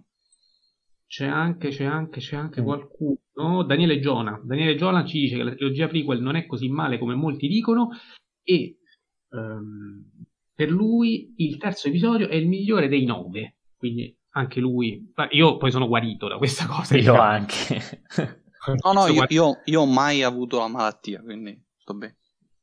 Bene, però io continuo a dire che, insomma, eh, pur riconoscendo i meriti ineguagliabili del quattro e del cinque, questo per esempio è un film che io preferisco al sei, ecco, perché è un film che visivamente migliora eh, i, i difetti dei primi due film della trilogia prequel, quindi episodio uno e due. Ehm, c'è tanto pathos, come eh, qui lo diceva anche Jacopo, eh, conveniva con me, quindi insomma diciamo che c'è la possibilità, c'è un, c'è un evidente miglioramento rispetto ai due capitoli. Direte voi, vabbè, grazie, perché i due facevano schifo, basta fare un film decente per risollevare la situazione. Io penso esattamente così. Ecco, non sono, non sono assolutamente d'accordo, ehm, perché qui non ci sono mai dei momenti morti, perché i combattimenti sono tanti e tutti avvincenti, perché c'è un utilizzo del montaggio alternato veramente notevole, perché la fotografia secondo me qui funziona tanto, visto che Anakin è costantemente ehm, conteso tra la luce e l'ombra, proprio dal punto di vista fotografico, da, a partire dalla scena in cui sta con Yoda, ehm, Con, in una stanza in penumbra con, con tipo le veneziane, eh, quindi il suo volto è, ha delle scanalature di luce, ehm, e anche ci sono delle volte in cui eh, è avvolto nell'ombra e c'è una parte di luce in cui gli altri protagonisti ci sono e lui non ci va mai, quindi insomma è, è tutto studiato in modo notevole, eh, non scontato, visto il tipo di... Ecco, anche l'attore qui fa un passo in più rispetto a, al, al capitolo due, eh, c'è un'introspezione secondo me mh, maggiore da un punto di vista di scrittura, e anche una miglior resa interpretativa del suo personaggio. Lo, lo scontro finale, cioè eh, dopo quello di episodio cinque, secondo me è il più bello della saga, quello ovviamente tra Anakin Skywalker e, e Obi-Wan Kenobi. Eh, c'è la parte dell'ordine sessantasei che è assolutamente struggente, vengono uccisi dei bambini Jedi fuori campo, quindi la violenza è fuori campo, però funziona benissimo, e lì John Williams aiuta, va detto. Ehm, l'urlo finale disperato di, di Anakin, che ormai è diventato orrendo, eh, orrendo totalmente. Ma non, le prego, non è vero, per quanto ovviamente sempre... Ma l'hai visto in lingua originale? Come? L'hai visto in lingua originale? Tutte e due. Ah. Allora. Eh, no. Okay. Ovviamente non è paragonabile con il no di... Ah no, no, sì, è quello, il, il, no, il no di Darth Vader. Sì, sì, no, io, io però facevo riferimento non tanto al no di, di Darth Vader quando, quanto piuttosto al, um, a quando lui è fondamentalmente nella cenere. Ah, ok, eh, ok, ok. L'ho okay. fatto a pezzi. Chiaro, okay, chiaro, no. ok, ok. Sì, sì, sì, sì, sì, sì, sì. Non, non dicevo quello, dicevo l'altro. Um, quindi, insomma... È un film che funziona, eh, qualche difettuccio ce l'ha, però per me stiamo parlando di uno dei, cioè, dei migliori film d'azione del, dell'ultimo ventennio. Eh, con... boom. Ma stai scherzando? Oh, you. Ok, c'è Mad Max Fury Road, c'è... c'è Mission Impossible. Qualsiasi no. Mission Impossible è superiore, qualsiasi. Assolutamente no. Ma tu non l'hai visto? No, non è vero, il due no, il due no, non è vero, il due no è del duemila. E questo è il problema, quindi... Purtroppo non, non dipende da me, mi dispiace. Comunque, prego, di iniziare a distruggere anche questo film. Vado io o sì, vai sì. tu, Iaco? No, è uguale. Allora, vorrei essere d'accordo, però devo smontare punto per punto. Allora, eh, per me il, la Vendetta di Sith, eh, non nego che è il film di Star Wars che ho visto di più, in termini proprio strettamente quantitativi. Da bambino lo, lo guardavo a ripetizione, eh, perché quello eh, che all'epoca non, c'erano, non c'era la trilogia sequel, era quello che era invecchiato meglio a livello di effetti speciali, era quello più avvincente, perché di certo Attacco dei Cloni, ripeto, per vederlo dovevo eh, selezione scene quaranta, eh, quindi La Vendetta di Sith è quello che ho visto di più nella mia vita, e me lo ric- ed era infatti quello che mi ricordavo di più della trilogia prequel. E il film mi è, mi è piaciuto, però avrei pr- voluto apprezzarlo di più. Per quale motivo? Allora, innanzitutto c'è, eh, sì, è vero che il pathos c'è, però torno a dire, mh, era inevitabile che eh, non ci fosse, è stato dilatato in continuazione, e il climax a una certa dovrà arrivare a sto climax o no, e quindi eh, cioè, più che darne un merito direi che è un difetto degli altri due, mi viene da dire. eh, E eh, per questo, per me, la questione del pathos sì c'è, ma fino a un certo punto. Eh, poi, su una cosa che apprezzo abbastanza del, del film, eh, che da piccolo chiaramente non potevo capire, è la sono i guizzi registici, secondo me, nelle scene di dialogo con, tra, tra, Palpatine, tra Palpatine e um, Anakin. Perché? Perché ci sono... diverse idee eh, interessanti, tra tutte quella eh, del racconto del maestro di Darth Sidious, eh, che è Darth Plagueis, mi sembra si pronunci così, eh, e eh, in quel caso ad esempio c'è un interessante gioco sul fuoco contro fuoco, eh, perché sostanzialmente è come se tutte le emozioni si concentrassero nel viso, che è il centro delle emozioni, eh, e tutto ciò che c'è al di là nel... Eh, mi sembra che siano, a, a, non mi ricordo se sono al Senato o comunque in un luogo pubblico, e tutto ciò che... Dove sono, scusa? Stanno facendo uno spettacolo, non so, tipo okay. teatrale, non si capisce, giochi di luce, cose così. Ok, grazie. Ehm, e comunque tutto ciò che c'è lì è lasciato, eh, diciamo, nella parte non a fuoco. Quindi è molto interessante a livello registico. Poi c'è... sapiente uso della posizione degli occhi e eh, della testa, come rivolgono gli sguardi, insomma quella scena lì è forse la più bella del film, mi viene da dire, eh, e non l'avrei mai detto, visto che davo per scontato che la scena più bella fosse il duello finale, invece mi sono dovuto ricredere, perché io da piccolo quella scena lì la, l'avrò vista a ripetizione un sacco di volte, ma è veramente scritta malissimo quella scena lì, Cioè, eh, le scene d'azione bisogna saperle scrivere bene, non basta dirigerle e coreografarle, questo lo, lo sosterrò sempre. Ci sono delle scene d'azione che vivono grazie alla sceneggiatura e altre che invece eh, a causa di pessima sceneggiatura, sì, sono ben eseguite, ma poi ok, cioè va bene, eh, vado oltre, ecco. Eh, e questa è una di quelle, perché mh, sì, l'esecuzione è ottima, però è una scena ridicola, passano eh, da un, una zona in cui entrambi sono sicuri di non morire a eh, andiamo dentro, poi cosa facciamo? Stiamo combattendo, stiamo duellando, abbiamo bisogno di equilibrio fisico, dove andiamo? Ci buttiamo sopra un tubo, così dobbiamo concentrarci su dove mettere i piedi. Assolutamente intelligente come mossa. Poi dopo, ops, il tubo stranamente si è fuso perché è fatto di metallo ed è molto piccolo e quindi è più facile che si fonda. Molto bene, quindi il tubo casca benissimo. Allora dove andiamo? Andiamo in me- sopra dei droidi in mezzo alla lava. E poi cosa facciamo? Gli salto sopra. E tra l'altro salta sopra e non muore, e poi la volta dopo, quando salterà, che c'è la frase sono nella posizione di vantaggio di tutto il resto, muore, cioè meglio muore, vabbè, non devo spiegare, chi ha visto il film lo sa. Eh, quindi il, il cioè, è una scena d'azione che sì, è bella, si guarda, però mh, è veramente scritta male. Eh, e poi a me personalmente eh, il film Eh, non, non fa impazzire sempre allo stesso modo, ci sono dei momenti morti, eh, cioè, nonostante comunque il film eh, è bello, cioè, non voglio risultare troppo astioso perché non se lo merita, eh, come secondo me non si merita in generale l'astio nessuna delle tre trilogie, questo lo, lo dico. Eh, certo, se mi dovete dire eh, che la trilogia prequel è bella, no, perché eh, due film su tre sono brutti e uno brutto forte. Quindi per me l'episodio tre è bello, ma bello ma, ecco. Jacopo. Allora, sicuramente è il migliore della, della trilogia. E, il suo più grande difetto è evidente, è quello di ereditare un'infinità di problemi dagli, dai due episodi precedenti. Quindi eh, questo penso sia, sia fattuale.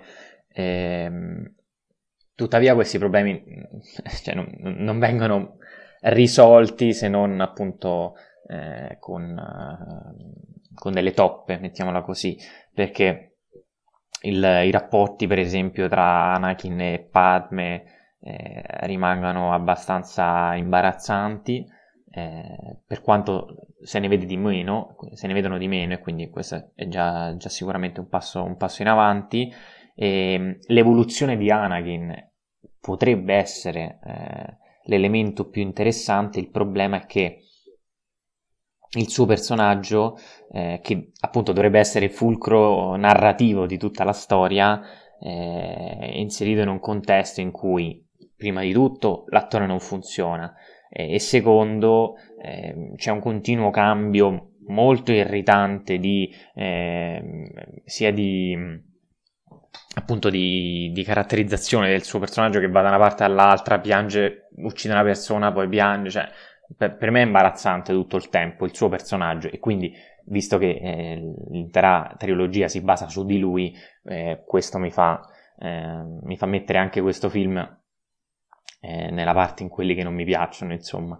Eh, tuttavia i combattimenti, eh, cioè il combattimento finale è è ben coreografato, è eh, il più interessante, non credo che tutti gli altri siano altrettanto, per esempio quello tra Yoda e, mh, e, l'imperatore, e l'imperatore Palpatine, cioè, sembrano acrobazie incredibili, cioè non, è totalmente vacuo sia a livello emotivo che di, di... Beh, quello lì però è ben sceneggiato, scusami tanto, perché è un combattimento che avviene tra Yoda e l'imperatore Palpatine nel Senato.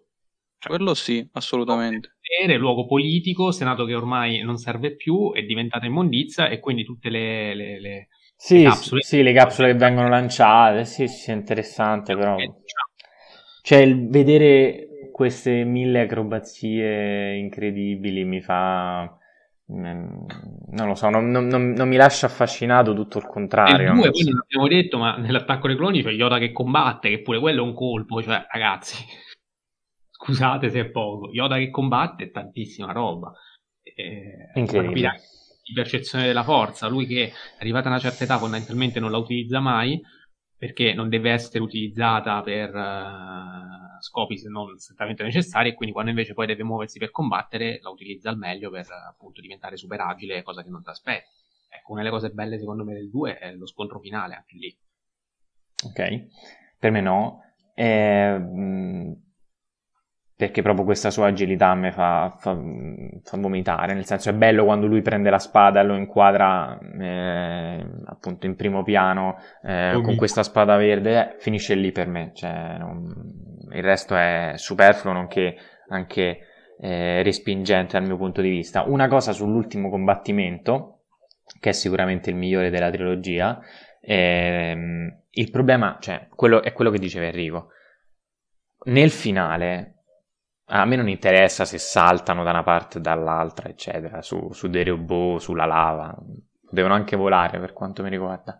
Il problema è che si vede che stanno toppando un problema. Cioè, nel finale, mi spiego, nell'ultima scena in particolare, eh, prima ho citato il famoso show don't tell, E, e qui invece è tutto il contrario, cioè nel momento finale in cui ehm, Obi-Wan eh, sta combattendo appunto con, con Anakin, che ormai è diventato già Vader, seppur senza, senza maschera e mantello, quando lui salta sulla terra, siccome cinematograficamente non, non è evidente che, che, che se anche Anakin saltasse E, ah, Obi-Wan lo, lo, lo ucciderebbe, allora deve per forza dire il famoso ehm, it's over Anakin, uh, I have the high ground, eh, quindi quello, ho il vantaggio, non, non, non so com'è in italiano, eh, è, è stupidissimo, didascalico, è, o, non lo so, è orrendo, cioè è come se ti stessi dicendo: spettatore, sappi che in questo momento della battaglia, probabilmente siamo alla fine della battaglia, Eh, Obi-Wan ha fatto una mossa eh, che ora gli permette di avere un grande vantaggio, e quindi praticamente è risol- è tutto il duello è risolto, punto. Cioè, tutta questa frase è riassunta in eh, I have the high ground, ed è pessima. Perché? Perché cinematograficamente non viene spiegato che quello è un vantaggio. Perché, per esempio, doveva saltare per forza lì e non aspettare saltare un'altra parte? Cioè, non è una questione di, di buchi, non me ne frega niente. Però è una questione proprio di senso del cinema. E qui, in questa trilogia, e per carità questo è il film migliore, eh, sia chiaro, però in questo esempio, ehm, con questo esempio voglio manifestare la mia... Eh, la mia indifferenza, o comunque il mio eh, dispiacere in, questa, in, in tutti questi tre film, è che non, non riescono a dare allo spettatore quello che eh, la, la prima trilogia, e mi permetto di dire anche la terza, so, sono riusciti a fare. Mi dispiace. E comunque cito un'altra cosa: non è il migliore film action degli ultimi, del, del, degli ultimi vent'anni. Nello stesso... migliore, eh. Ok, cioè, nello stesso anno, chiaro, nello stesso anno esce King Kong di Peter Jackson, Serenity e V per Vendetta, che sono migliori di questo qua, e soltanto nel duemilacinque escono questi tre film. Poi, per non parlare del, del Cavaliere Oscuro, che è del duemilaotto, Spider-Man e il Boy inizia anni duemila. Ah beh, il Boy proprio capolavoro. Casino Royale. Casino Royale. Spider-Man beh. Sicuramente sì, Spider-Man due perlomeno. Uh, gli altri no, ragazzi, mi dispiace. Comunque, vabbè. Casino Royale è meglio, dai, va, su. Non, non ci prendiamo neanche in giro, dai. Su. Te prego. No. Eh... no, no, appunto, categorico. Sono anche difficilmente, difficilmente paragonabili in realtà, però... Eh, questa è la scusa di quelli che... No, no, no, no, no, io dico di no, io preferisco episodio tre. Va bene, va bene. Va bene. Non ho problemi.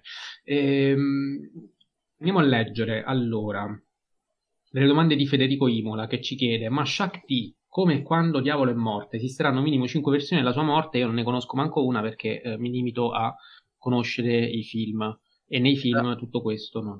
Shakti è la Jedi che appare nell'Attacco dei Cloni. Mi sa The Clone Wars, comunque, eh, dico la scena, non lo so, cioè ipotizzo. Comunque anche voi non siete esperti dell'universo di Star Wars, Nada. che va oltre i film, quindi non, la recupererò, non le voglio recuperare le serie animate, però al momento non l'ho ancora fatto. Va bene, e ci chiede sempre Federico Imola, sapreste per caso dirmi quali sono le scene esatte del duello di La vendetta dei Sith girate da Spielberg? Quindi proprio parlando di questo duello, Jacopo so che ha fatto una breve ricerca e quindi chiedo a lui. Sì, anche se non ho trovato tantissimo, però eh, in un'intervista eh, J W Rinsler, che è l'autore di eh, The Making of Revenge of the Sith, eh, ha rivelato che eh, Steven Spielberg era molto coinvolto nel, nella produzione soprattutto del terzo, di questo terzo capitolo ehm, della seconda trilogia, appunto, e ehm, almeno ehm, da, secondo, secondo Rinsler eh, George Lucas eh, aveva assegnato a Spielberg, o comunque si erano accordati che Spielberg ehm, avesse una sorta di eh, codirezione nelle scene di, del duello finale, nel duello quello tra Yoda e l'imperatore e un altro paio di scene non specificate. Eh, tuttavia il contributo di Spielberg in questo film, in questo eh, La vendetta dei Sith, eh, non verrà mai eh, risolto appieno, cioè non sapremo mai quanto effettivamente a, abbia contribuito, proprio perché gli unici che, soprattutto in post-produzione, ehm, conoscono la, la verità appunto degli eventi sono lo stesso Lucas e lo stesso Spielberg, che non hanno rilasciato altre dichiarazioni al riguardo. Quindi probabilmente avrà avuto un ruolo a, anche attivo nelle, nelle scene dei duelli, e soltanto queste vengono citati, in particolare appunto quello sul pianeta Mustafar e quello tra Yoda e l'imperatore nel Senato. Tuttavia non conosciamo le modalità con cui ha, ha, ha partecipato appunto a queste scene, ha diretto queste scene. Molto bene, ti ringrazio. Poi c'è Beyond Spectacular che ci dice che esistono soltanto due trilogie canoniche, perché la terza non esiste e quindi la sua puntata finisce qui, mi pare di capire. Eh, io la... ne, prendo, ne prendo atto molto volentieri e lo ringrazio. La nostra invece va avanti con episodio sette, Risveglio della Forza, film del duemilaquindici diretto da J J. Abrams, con cui appunto si torna, cioè ci si riallaccia alle vicende dell'episodio sei, di cui, che vengono appunto proseguite, eh, in realtà però eh, attraverso un approccio che è molto vicino a quello del remake slash reboot, se vogliamo, visto che ehm, rispetto al... cioè, secondo me in questo film si, ri- si ripercorrono molte delle vicende eh, dell'episodio quattro, quindi di Una nuova speranza. E, cioè le dinamiche più o meno sono quelle, ecco, e, soltanto che le si rende un pochino più accattivanti per avvicinare neofiti, per avvicinare le nuove generazioni, e ai fan della vecchia trilogia invece si lascia più quello, quell'operazione nostalgia e quindi quei riferimenti soprattutto visivi ehm, alla trilogia originale, poi ovviamente personificati dal... al ritorno dei tre grandi protagonisti, e quindi eh, Han Solo, Leia e eh, Luke nel gran finale. Siete d'accordo con questo? Cosa pensate di questo film? Cominciamo con sempre Enrico. No, beh, che, che sia un rimando a episodio quattro è evidente, eh, non, non altrettanto evidente è l'approccio che le persone possono avere a questo tipo di operazione. Eh, appunto il eh, suddetto Beyond, non mi ricordo più come si chiama. Spectacular. Eh, Spectacular, ecco. Ehm, nel senso che io in generale vedo la trilogia sequel come un, un'interessantissima riflessione metacinematografica di cos'è stato e cos'è eh, e cosa sarà Star Wars. Eh, lo vedo in tutti e tre i capitoli, in questo è sicuramente quello più evidente, eh, proprio perché si riprende la mitopoiesi di eh, episodio quattro, e proprio con cui, diciamo, abbiamo aperto il dibattito, cioè il mio commento che ho fatto su episodio quattro, più o meno lo posso usare tale e quale proprio con episodio sette, perché episodio sette è sostanzialmente la dimostrazione che se tu prendi la struttura alla Star Wars fai un film bello. Mm. È inutile che poi arrivino tutte le rivalutazioni che dicono che la trilogia sequel è brutta, perché me lo ricordo. Con episodio sette tutti erano in estasi, tutti, tutti. Al massimo c'era qualcuno che diceva sì vabbè, ma è una riproposizione, che noia. Questo era al massimo. Ma ciò nonostante tutti al cinema eh, erano rimasti contenti, eh, diciamo, di questa nuova operazione, di questo revival, e anche, diciamolo, dell'estetica, perché i personaggi sono davvero eh, magnifici eh, e sono belli come ce li ricordavamo, tranne forse ma, ma vabbè, quello è un altro discorso, anche se poi arriva Johnson che eh, anche lì aiuta con episodio otto. Eh, quindi di episodio sette ho poco da dire, cioè, è, è veramente un gran bel film. Forse i dialoghi sono un pochino troppo infantili, non lo so. Dai, ehm, sì, su, Enrico. Però cioè, ok, se il primo è cinque stelle, questo cos'è? Eh, quattro, via. Se vogliamo buttarla proprio in numeri per semplificare. No, dai, no. Eh, per me sì. Scusa Enrico, tu dici male alla linea comica di, di Spider-Man. Eh, parlo dello Spider-Man di John Watts. Ehm, è diversissima è... la cosa. È diversissima la cosa. No, proprio diversissima. Mi dispiace, mi, dis- mi dispiace, ma no. No, su questo non sono d'accordo perché eh, prendiamo la scena, la prima battuta deficiente. È la filosofia della battuta che cambia e quello conta tutto. La filosofia della battuta è l'unica cosa che conta nelle battute, perché se tu fai un film in cui rappresenti la generazione Z in quella maniera così pessima, in cui l'unica cosa che uno pensa è la figa e l'unico modo per distrarsi è fare battutine del cazzo come in Spider-Man, è un conto. Quello di episodio sette sono semplicemente battute infantili che fanno ridere i bambini, me li ricordo i bambini che ridevano in sala, eh, e quindi è una completa filosofia diversa. Ma di sono battute controproducenti nella misura in cui tu fai apparire il villain per la prima volta, cioè Kylo Ren cattivo che affronta eh, Oscar Isaac, chi parla prima io prima tu, cioè eh, che è la prima battuta. Qual che episodio otto, eh? No, no, no. Episodio otto.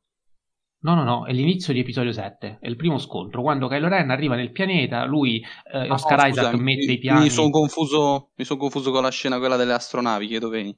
Nell'episodio otto invece c'è la battuta su Axe Fax, lì, e vabbè, su Axe Fax soprassediamo perché alla fine quel cattivo deve essere messo alla berlina perché è ridicolo e quindi ci sta, svilirlo ha un suo senso. Qui no, perché se tu, Kylo Ren, alla prima apparizione, eh, lo sbeffeggi in questo modo...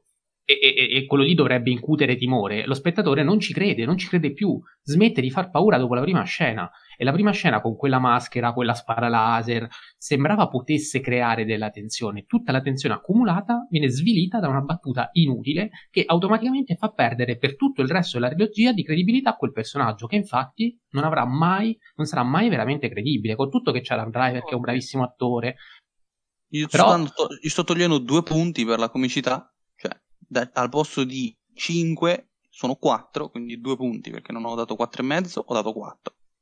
Sì, ma tu dici sono battute che alla fine ci stanno, fanno ridere i bambini, va bene così, filosoficamente sono giuste, secondo me no, cinematograficamente sono eh. sbagliate, perché tu, ecco, sì. Molto meglio la linea che comica. Ho detto. No, scusa, non ho sentito. Che ho detto, ho detto, filosoficamente è completamente diverso l'approccio rispetto a Spider-Man, visto che tu mi hai Eh, fatto il paragone tra le due linee comiche. Io ti ho detto che filosoficamente sono completamente diverse, ma cinematograficamente è più debole. Ho detto se, ah, se eh, me lo una nuova speranza è cinque stelle, questa è quattro, cioè gli sto dando, togliendo due punti, cioè da dieci passa a otto, cioè va bene, va bene, dai, abbastanza sostenuta come cosa, non lo so. Jacopo, allora ehm sono d'accordo con, con quello che avete detto, eh, sicuramente le similitudini... Abbiamo detto due cose diverse, che vuol dire sono d'accordo? Con quello che avete detto prima, poi ci arriva la comicità, dai, eh, col fatto che sia comunque un bel film, eh, che fa, va avanti con un'operazione ovviamente nostalgica, ricicla moltissimi degli elementi del, setan- del film del settantasette, eh, e quindi... Eh, il viaggio dell'eroe, questa volta è una, è una donna, però è quello, il conflitto generazionale, ehm, l'equilibrio di una galassia che viene minacciata da, da un totalitarismo a tutto e per tutto, ehm, la perdita eh, anche della, della memoria culturale, perché ecco, questa forse è una cosa interessante, qui i Jedi sono, sono un mito. Eh, oddio, sono esistiti, eh, spiegami, ma davvero la forza è così o non è così? Quindi mh, questa cosa è molto eh, riprende totalmente tutto questo l'episodio, il primo, il primo film del settantasette, e, e quindi capisco anche chi eh, vedendo questo nuovo, questo nuovo capitolo, Risveglio della Forza, eh, possa annoiarsi perché rivede tante delle stesse cose che, che ha visto già in un altro film. Eh, tuttavia, secondo me qui c'è un buonissimo intrattenimento che è capace intanto di incarnare lo spirito di Star Wars. eh, Star Wars significa anche spettacolarità, e qui fortunatamente, forse per la prima volta, abbiamo un perfetto connubio tra eh, effetti artigianali, effetti speciali, e quindi i combattimenti vengono, i scontri aerei anche vengono elevati a un livello eh, incredibile. ehm, Sicuramente sono meglio di quelli degli anni ottanta per ovvi motivi, ma soprattutto sono meglio di quelli di vent'anni fa. Eh, non ho... Però... Però che? No, dico per ovvi motivi anche di questo. Ah, chiaro, chiaro, chiaro, certo, certo. I, i motivi sono, sono ovvi per entrambi i casi. Ehm... Ovviamente io ho alcune perplessità, nel senso che tra, nell'introduzione di vari, vari personaggi, ehm, almeno io ho apprezzato molto Kylo Ren e ehm, eh, Poe, eh, gli altri molto meno. E qui c'è da dire, per esempio, Finn nasce da una premessa interessantissima, cioè quella di uno Stormtrooper che si rifiuta di combattere per il regime e quindi non vuole uccidere innocenti, e, Perché... ma da qui... Cioè, cro... diventati bambini. Non ho bambini. Capito, ripeti dall'inizio, scusa. Super qui non sono più i cloni, ma sono dei bambini che vengono orfani, che vengono addestrati, quindi cambia proprio la tipologia di, di soldato, che prima era una macchina, adesso invece è un, è un umano, e infatti si ribella, però anche questa cosa viene completamente... Bravissimo, cioè, eh, cioè è interessante la premessa, il problema è che il suo personaggio in particolare, ma quindi tutto il suo senso, viene, viene perso, eh, non solo durante la, diciamo la, il... il um... Le, le vicende in questo film, ma anche nei capitoli successivi. Tornando a Kylo Ren, invece, ehm, secondo me è il personaggio più eh, interessante di tutta la, la trilogia. Eh, intanto è interpretato da un grandissimo attore come Adam Driver, eh, che viene, secondo me, sfruttato in modo molto intelligente per eh, sviluppare un, un nuovo conflitto. Eh, il bello è che rispetto alla prima trilogia qui lo scontro emotivo è doppio, perché da una parte c'è il padre, Han Solo, ehm, che quindi deve uccidere, deve uccidere per, li- per liberarsi della figura ehm, chiara, diciamo, del, de- della forza. Eh, dall'altra invece c'è il nonno, cioè Darth Vader, a cui si aspira invece, ehm, a cui aspira, perdonatemi. E, il che appunto lo mette al centro da queste due figure opposte, di nuovo il bene e il male, e nel corso della trilogia fortunatamente questi suoi mostri interiori, no, crescono, cambiano, si influenzano l'un, l'un l'altro, e il suo personaggio ne guadagna in termini di, di dolore, di dubbio, autenticità, insomma. Kylo Ren secondo me eh, è, il, è il villain appunto eh, perfetto per questa trilogia, che viene man mano, ecco, lui, Kylo Ren, inizia da villain e viene man mano influenzato dal lato chiaro della forza, e, ed è il contrario di quello che eh, avrebbe dovuto essere Anakin nella trilogia prequel, eh, però ovviamente è ben più riuscito in questo caso, secondo me. Quindi su Kylo Ren io devo esprimere soltanto, nonostante mi, alcuni problemi, però ri- Cioè, torno alla questione di Mattia che diceva prima. Sicuramente c'è una comicità Disney, mettiamola così, eh, visto che ha, ormai l'universo Disney è molto ampio. Eh, sicuramente l'operazione nostalgia potrebbe eh, diciamo, annoiare soltanto per il fatto che eh, riporti in modo quasi pedissequo le, le stesse vicende del capitolo eh, dell'episodio quattro. Tuttavia, un buon film da intrattenimento, come si deve, Con, grandi, con grande spettacolo, e che quindi io rivedo volentieri.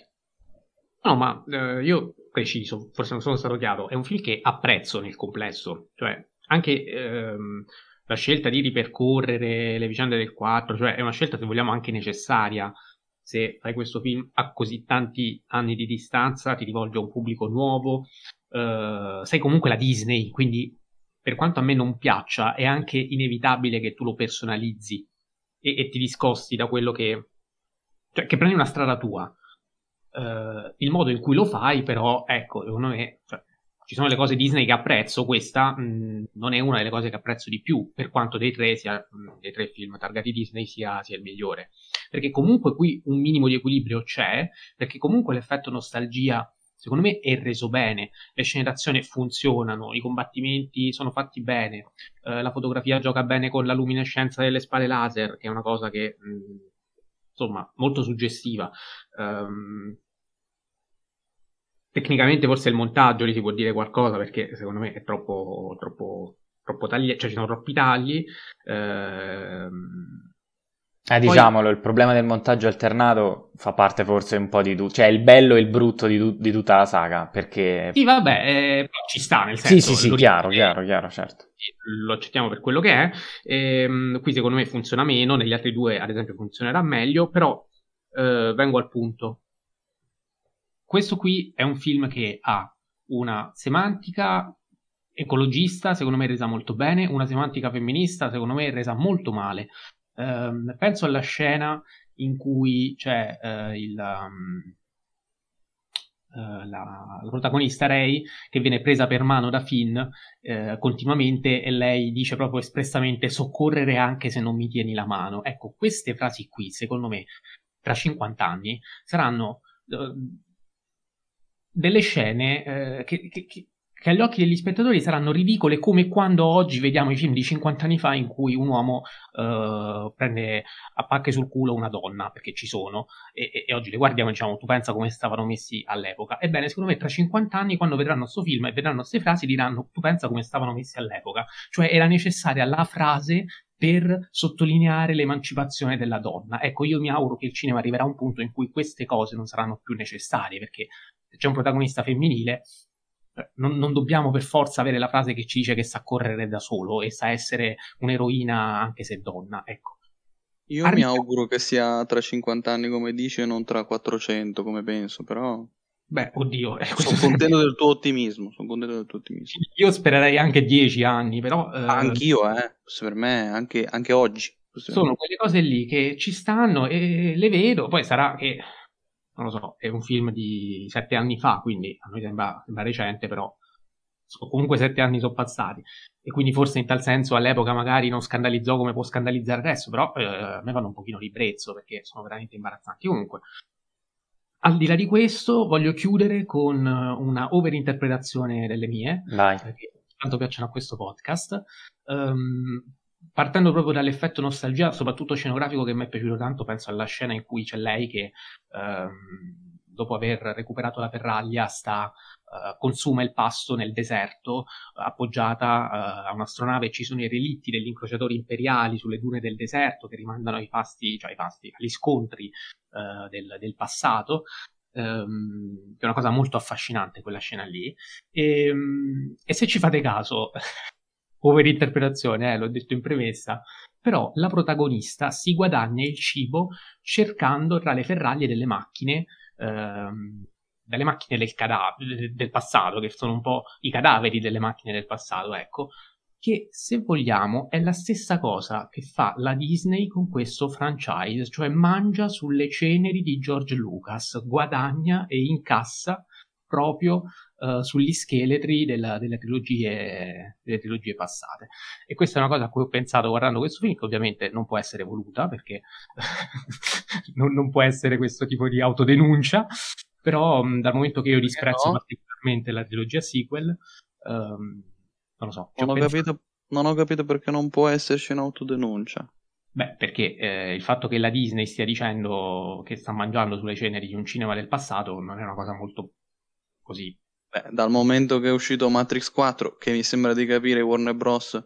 Faccia una figura di merda, non vedo perché J J. Abrams non abbia potuto inserire una cosa che appunto ti serve una sovrainterpretazione per capirla, perché non è evidente, al contrario di Matrix quattro, quindi non vedo perché dovrebbe... Beh, non lo so, ma dovrebbe tranquillamente essere. Eh, però vabbè, non lo so, così, ma ci ho pensato e mandava di condividerlo insieme a voi. Hai fatto bene. Capitolo otto, quello forse più conteso, eh, Gli Ultimi Jedi, duemiladiciassette, Rian Johnson. Eh, sul capitolo otto c'è... Ah, in realtà prima di passare al capitolo otto volevo leggervi una domanda, scusatemi, ma c'è Elena che ci chiede: perché Solo è morto così in sordina e perché Chewbacca non ha versato una sola lacrima e dopo due minuti era già pronto per la battaglia? Quindi chiedo a voi come avete preso la morte di Solo, se è stata gestita bene oppure no, visto che di questo non abbiamo parlato. Allora, io mi ricordo che Chewbacca urla di brutto. Non solo, poi... è l'unico che riesce a sparare a, a Kylo Ren, che lo ferisce. E poi è incazzato, cioè, mi ricordo che lui ha voglia di combattere proprio perché è incazzato. È un Wookiee, quindi ha... È vero, è vero, però diciamo che soff- sembra più sofferente per la morte di Leia che per quella di, di Solo. Parlo del nome. Ma con uh. lei in realtà si dispera su se stesso e basta. In realtà secondo me è molto più... eh, ingrugnato e incazzato dopo la morte di Han Solo. Comunque, a proposito di pathos, la morte di Solo secondo voi ne ha, secondo me, poco. Diciamo che si poteva fare meglio, sicuramente. Secondo me funziona. Sì, ma... sì, funziona, però non, non è niente di che. Sì. Non è memorabile, ecco, al contrario di altre, altre cose. Va bene, passiamo invece adesso davvero al capitolo otto, ehm, su cui pure su questo c'era una domanda di Andrea Gobbat. Secondo me The Last Jedi è un ottimo film e la trilogia prequel è peggio della sequel, dice eh. la sua. Quindi a proposito di questo capitolo... Che... Banalità. Un fratello, totale, un fratello. Io ovviamente mi dissocio, comincia, cominciate voi allora, eh, con Enrico come al solito, e poi Jacopo e poi io. Bene, tornando alla mia lettura metacinematografica, che farò ovviamente anche per episodio nove, ehm, episodio otto cambia l'approccio, cambia l'approccio perché cambia il regista, cambia l'autore, c'è libertà assoluta di Rian Johnson, scrive e dirige, una cosa che è successa pochissime volte nella saga, è successa solo con Lucas, fine, fine nessun altro autore ha, ha scritto e diretto. Scrive e dirige. Anche Abrams nel... Ah, nel nove sicuramente. Perché dopo tutti insomma, i, capi- i problemi Ma che c'erano... Non è, stati... non è uno degli sceneggiatori nel nove, non c'è sì, anche... Sì. A... Eh anche no, qui. dico, Rian Johnson ha sol- è solo lui come sceneggiatore. Questo dico. Però e... è nel nove J J. Abrams è co-sceneggiatore. Ecco. Eh, sì, sì, no, io intendevo proprio solo eh, okay. sceneggiatore, in questo senso. Ehm... Qui c'è libertà assoluta per Rian Johnson, che decide quindi di eh, fare un suo film. Questo chiaramente ha, eh, in termini di eh, continuità e in termini di eh, approccio a una trilogia in modo canonico, è ovvio che eh, faccia incazzare tante persone, ed è giusto che queste persone si incazzino. Io non, non me la prendo con chi eh, se la prende eh, con eh, Disney, la... la produttrice della Lucas, insomma, non, non m'arrabbio. Eh, perché però... sarebbe giusto, scusami? Perché è scarsa lungimiranza di eh, costruzione di una saga. Una, una saga la devi costruire in modo chiaro, definito, non che ogni film ognuno si fa i cazzi suoi. Poi, scusami, cioè, tanto, no, sono... se, se poi al nove torni indietro e, e rinneghi quello che fatto nel... o vai avanti o se no non lo fai. Sono d'accordo sul fatto che abbiano gestito male eh, il, appunto l'approccio sui registi, prima uno, poi un altro e poi di nuovo un altro, ma tu hai detto che il fatto che lui l'abbia scritta e abbia preso una direzione diversa abbia fatto incazzare le persone. Io su questo non sono d'accordo, che sono giustificate a incazzarsi soltanto perché no, prendono no, una strada. No, scusa, mi sono espresso male, hai no, ragione, okay. mi sono espresso male. Non intendo dire che è giusto che si incazzino, intendo dire che però è normale che generi un dissapore vedendo episodio otto, chiaro, cioè, chiaro. Penso che se uno vede episodio sette vede che è una sorta di revival e episodio otto è proprio iconoclastia totale, è chiaro che eh, siamo proprio approccio A, approccio Z, e quindi è normale che qualcuno eh, ci rimanga male. Eh, certo, non deve arrivare che poi si va a insultare l'attrice che interpreta Rose, come è successo, eh, non è normale che si faccia review bombing, bombing in quella maniera, che è successo, eccetera eccetera, ma su questo sorvolo. Um, episodio otto secondo me funziona perché perché prende tutto ciò che ha reso Star Wars iconico, lo trasforma lo trasforma davvero tantissimo, per certi versi torna anche ai livelli del passato, dimostrando come Lucas sia stato il genio che l'ha creato e per certi versi sia stato il genio che ha distrutto Star Wars con la prequel, perché cosa fa? Innanzitutto Yoda lo, lo, lo fa con eh, il pupazzetto, come era nella eh, trilogia originale.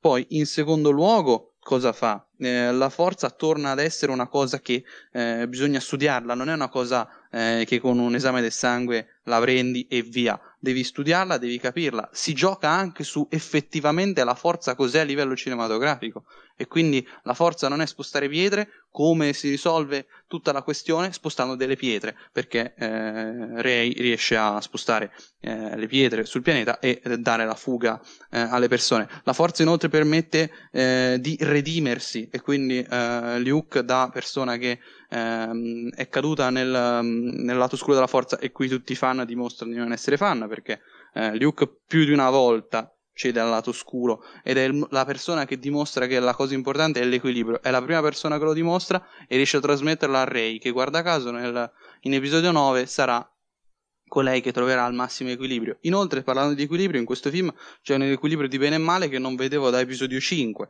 eh, anzi questo forse è il film più politico della saga, ehm, perché anche i buoni acquistano le armi, eh, i contrabbandieri sono eh, sempre contrabbandieri, sia con buoni che con cattivi, non cambia nulla. Ehm, se, inoltre secondo me eh, Ky- Kylo Ren e Rey sono molto vicini, sono Uh, c'hanno quella, quella questione secondo me veramente affascinante del montaggio come effetto speciale che diventa uh, forza, quindi l'effetto speciale più vecchio della storia uh, che ha reso il cinema il cinema uh, diventa uh, la forza, quindi è come se il montaggio fosse la forza del cinema. C'è secondo me un discorso metacinematografico elevatissimo che se mangia a colazione da solo, secondo me, eh, tutta la trilogia prequel, eh, i Midi-chlorian e tutte quelle robe lì che, ripeto, secondo me hanno portato dal creatore di tutta la saga bellissima che conosciamo eh, la sua, diciamo, eh, tuo decadimento eh, con Midi-chlorian e tutte quelle robe lì. Eh, quindi secondo me episodio otto, nonostante sia eh, iconoclastico, sia fastidioso, sia irritante per alcuni, secondo me è davvero intelligente, e il lancio della spada laser è una delle cose più intelligenti eh, che ci siano. Chiudo dicendo che la, l, il lato tecnico di sto film è semplicemente spaziale, fotografia, montaggio, ogni cosa è davvero superlativa, effetti speciali davvero micidiali. Jacopo. Io non ci credo che hai citato la spada laser lanciata, perché volevo dirlo io. Mi sento di sottoscrivere ogni singola parola. Qui davvero c'è la decostruzione del mito e, e ne nasce un altro. Perché... Viene anche distrutta la spada laser, se non vado errato. Sì, viene desacralizzato ah. proprio il sistema anche dei Jedi religioso, cioè anche con la scena comica della spada laser che viene lanciata, con la distruzione del tempio e Yoda che se la ride, e finalmente ritorna il concetto, quello che diceva Enrico, di forza, che è appunto un concetto fisico che fa mantenere l'equilibrio naturale delle cose, è vita, e, e non sono i Midi-chlorian. Come si mette in scena però eh, il mancato equilibrio di questa forza nella vita dei personaggi con il fallimento, e quindi vediamo Po che fa la scelta sbagliata e quindi viene, viene messo da parte da Leia, co- Finn che vorrebbe scappare e andare in esilio e fuggire, e Luke che nella paura, noi lo vediamo con i flashback, tenta di uccidere un giovane, me- un giovane Ben, che poi quindi eh, trasformandolo a tutti gli effetti in Kylo Ren, ed è lo stesso Ren ad essere in conflitto con se stesso a causa proprio del suo dubbio esistenziale bene e male. Per superare questo fallimento, innanzitutto la genialità, quello che dice Enrico, di quei campi e controcampi in luoghi diversi sono meravigliosi, e poi sia Rey che Ren lo affrontano in un modo ben preciso, cioè tutto quello che abbiamo detto, desacralizzazione, eh, distruzione del mito, Eh, dimenticare la tradizione, fare tabula rasa del proprio passato. Non ha importanza chi sei stato, non è importante chi sono i tuoi genitori, ti hanno amato e, e, e basta. Rey capisce che aspettarli su Giacco era soltanto un modo per rimandare una propria, diciamo, disperazione interiore. Ora sta tutto a lei decidere il proprio, proprio destino, come lo vogliamo dire, e, e quindi per questo è già un grande film, perché riesce davvero a riportare eh, quello, quello dice Enrico, cioè Rian Johnson si rende conto che George Lucas è il genio che l'ha creata e il genio che, che, che l'ha rovinata da un certo punto di vista, e quindi, e quindi questo film io l'ho, l'ho, l'ho apprezzato ancora di più a questa, nuova, a questa nuova visione. Dal punto di vista estetico poi è sempre un, un bel vedere, e il combattimento sulla neve che riprende ovviamente l'impero Sale. Colpisce ancora Eh, con l'espediente del sale per appunto per colorare di rosso il campo di battaglia è perfetto. Le sequenze del casino forse poco riuscite, però si por- portano in superficie t- i temi morali, etici, quello di cui parlava Enrico, cioè la- l'approvvigionamento nella guerra, eh, appunto questi valori intrinsechi eh, in-, in queste sorte di, di-, di storie, di viaggi, e dove appunto nessuno ne esce pulito, né Primo Ordine né, né tantomeno la, la Resistenza, e, e quindi per me è un film, un bel film. Poi eh, si, si possono dire mille cose, cioè, anche secondo me il film è troppo lungo, però cioè, è bello proprio per quello che rappresenta, non c'è niente da fare. Va bene, io non sono assolutamente d'accordo, faccio parte di quelli invece dei detrattori di questo film. Ehm, le cose belle non le avete ancora menzionate. La cosa più bella secondo me è il, il, l'ha menzionata prima Enrico parlando dei duelli, ma è lo scontro con le guardie di Snoke. Chiaro, bello. L'utilizzo scenografico del rosso secondo me è la cosa più memorabile di questo film ed è quello che mi consente di distinguerlo dagli altri. Ma di distinguere gli altri è anche... Beh, beh, calma, io non l'ho detto perché queste cose rientrano, quando ho detto comparto tecnico, eh, ineccepibile. Certo. Per me scenografia, montaggio, tutto è davvero eh, clamoroso. Certo, certo. E, ecco, si può discutere del, del ruolo di Snoke che eh, nel film precedente sembrava dovesse avere insomma una, una resistenza maggiore, invece viene fatto fuori in modo molto semplice, ma io parlo proprio di... cioè Non, io non me la prendo perché questo film eh, in qualche modo decostruisce il mito dello Jedi, lancia la spada laser, la spada laser si rompe, cioè io me la prendo per le ingenuità che questo film ha al suo interno.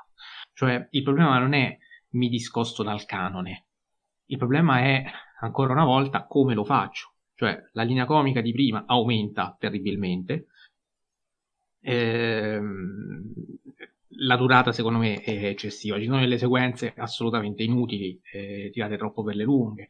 Cioè adesso qui questa volta eh, il discorso ecologista eh, lascia il posto a quello eh, animalista e quindi eh, non si mangiano i polletti e quindi si liberano i cavalli o quella sorta di, di animali lì che, che cosa sono non lo so, eh, che devono correre liberi felici nel, eh, i, insomma ehm, le leggi fantascientifiche dell'universo di Star Wars sono completamente stravolte perché lei a quanto pare può sopravvivere nello spazio utilizzando la forza ehm, quando praticamente è in fin di vita e...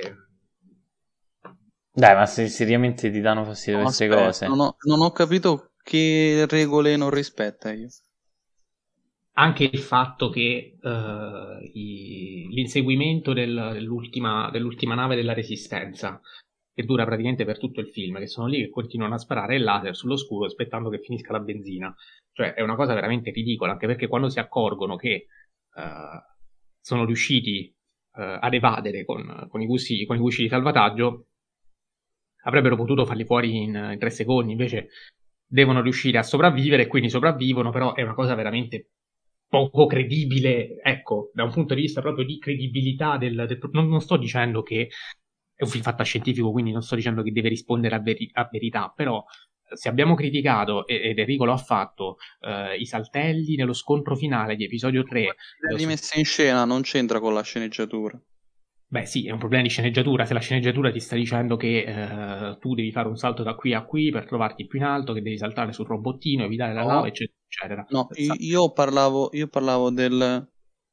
Eh, cioè, sto capito male io, eh. Tu stai dicendo che il problema è che si rompono regole di Star Wars. Almeno mi sembra di aver capito così. Io quelle non è che sono regole di Star Wars, quelle sono regole di logica. Che è un'altra cosa.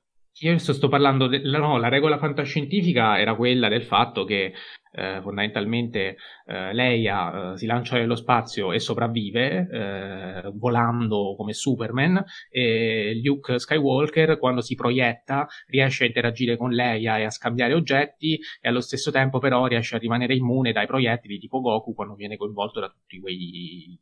tutti gli spari, ecco, cioè a volte è tangibile, altre volte no, quando gli fa comodo la forza a volte c'è, a volte no, cioè viene, non c'è una coerenza fisica, logica a, alle regole che si vogliono stravolgere, ecco, io perlomeno non l'ho vista in questo film e questa cosa mi, mi lascia sempre molto perplesso.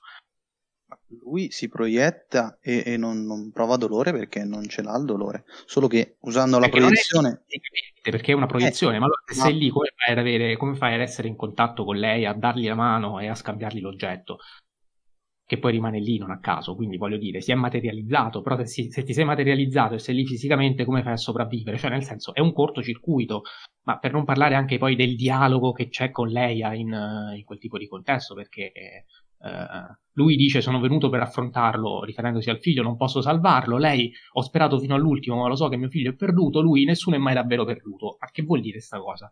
Cioè prima dici che non si può salvare, lei dice che lo sa e poi dici non è vero si può salvare, cioè ci sono tutta una serie di cortocircuiti proprio logici e ti ripeto, quello delle astronavi a cui facevo riferimento prima è proprio un cortocircuito logico, perché lì ormai i gusci di salvataggio sono a tiro, cominciano a essere distrutti ma non finiscono mai, cioè diventano, durano mezz'ora e così, l'incrociatore imperiale non riesce a distruggerli. Comunque sono cose che per me mh, potevano essere scritte molto meglio, cioè ci si poteva fare più attenzione, eh, mi sembrano dei cortocircuiti proprio logici, eh, all'interno di un universo di cui tu stai comunque facendo degli accorgimenti, stai stravolgendo, e quello mi va anche bene, però fallo con criterio, e secondo me qui di criterio ce n'è poco.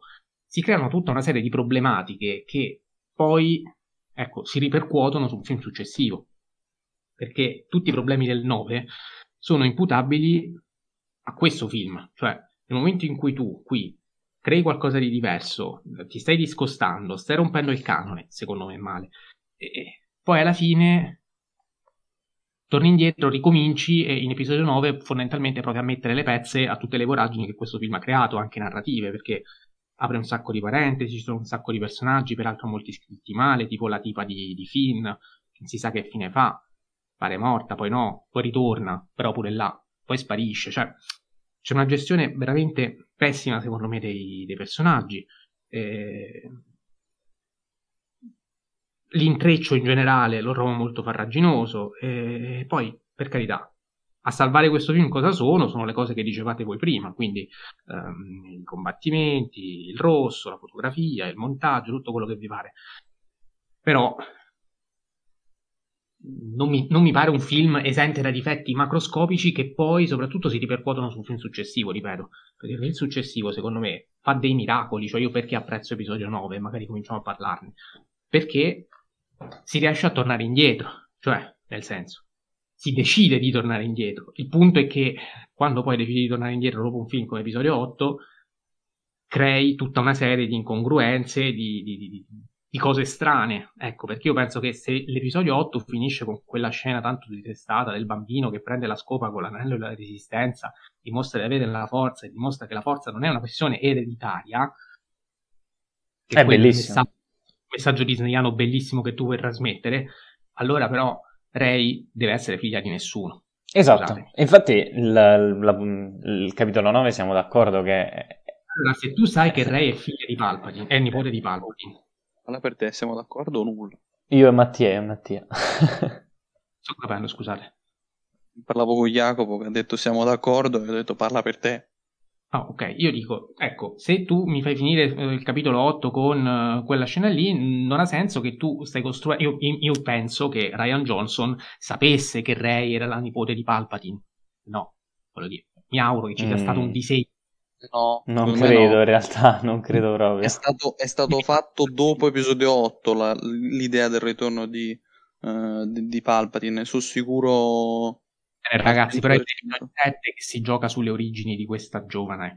Cioè, ho capito, fatto... ma che Palpatine ritorni, cioè tu devi pensare che all'inizio c'era Snoke, poi Snoke viene ucciso da, da Johnson e, e invece il buon... Uh, Abrams, è evidente che invece Snoke ha un ruolo molto più importante per lui, però gli ha ammazzato Johnson e quindi c'è ancora una Palpatine, beh, che secondo me è un'idea intelligente e interessante, però. Bene, bene, però capite che nell'ambito, cioè la trilogia è troppo discontinua per funzionare, cioè non, non c'è un, un, un'unitarietà, non c'è coerenza, si va sì. da una parte l'altra, nel, nell'ultimo capitolo si torna indietro, però in mezzo c'è stata quella roba lì che tu a quel punto forse sarebbe stato meglio continuare, però se continui e continui a fare peggio non lo so, cioè davvero la situazione è, è difficile. Io temevo che con, con il capitolo nove si proseguisse sulla linea di Johnson, per quanto poi alla fine quando era uscita la notizia che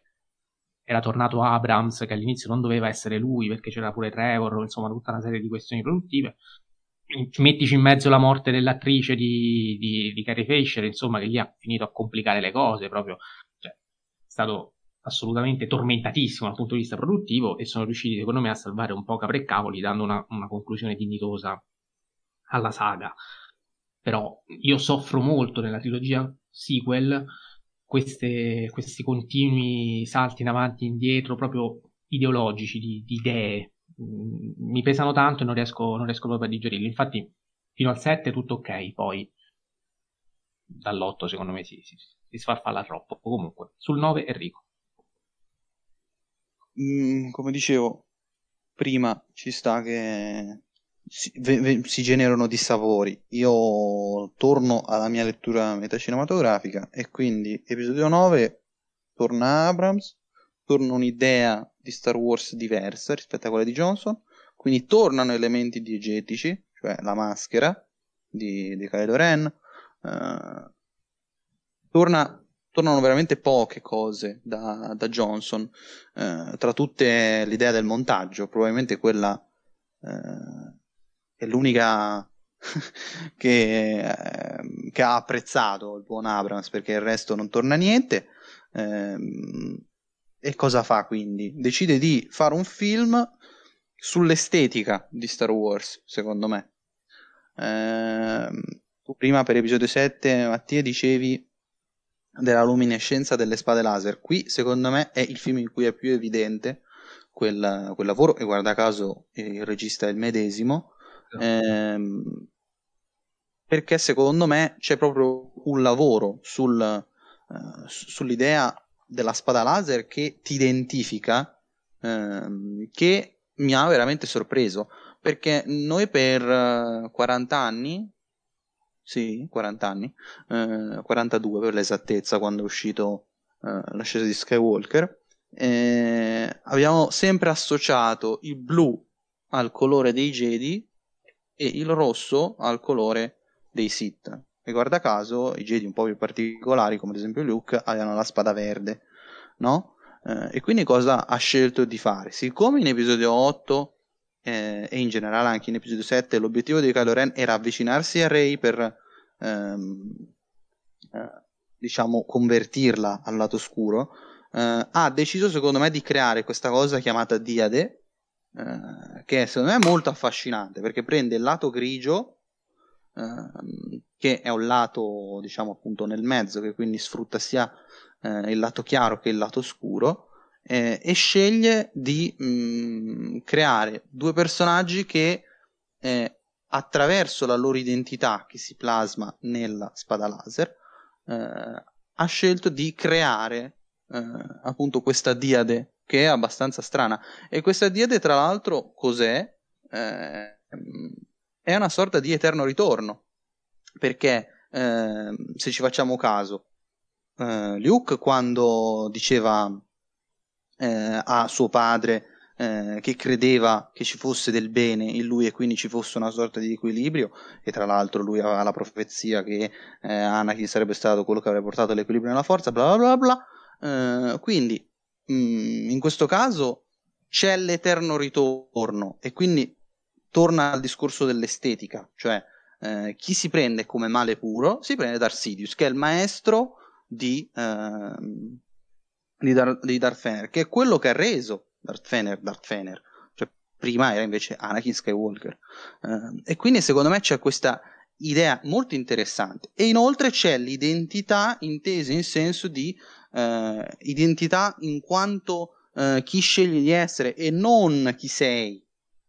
che è una tematica che nel cinema negli ultimi anni sta prendendo sempre più piede e prende piede anche nel cinema popolare. E quindi chi scegli di essere, scegli di essere completamente nuova, scegli la spada laser gialla che si era vista solo nei, eh, nei libri, nei videogiochi e nei, roman- e nei, nei fumetti, non si era vista da nessun'altra parte nei film. Quindi scegli completamente la nuova identità, un'identità nuova, scegli di essere una Skywalker, scegli di essere quindi chi non sei, da famiglia tremenda a famiglia eh, buona. Ecco perché dicevo prima a Jacopo eh, che, eh, di, di parlare per, per sé, perché secondo me eh, invece, nonostante appunto l'eredità della famiglia sia penosa, lei in realtà sceglie di essere eh, nella famiglia, chiamiamola, migliore, anche se comunque ricordiamoci che nella famiglia migliore c'è stato Anakin Skywalker, che ha portato il male, ha portato a, a una serie di, di, di, di questioni. Quindi secondo me il film mh, nonostante tutte le cose che non, non mi piacciono, perché ci sono, secondo me è un film bello, eh, già qua eh, sento già i forconi, e soprattutto qui Mattia, tappati le orecchie che è meglio, per me questo è superiore a episodio tre. Vabbè, Jacopo. Uh, io devo contraddirti un attimo su The Last Jedi, eh, anzi Jedi, perché innanzitutto questi cortocircuiti logici secondo me non...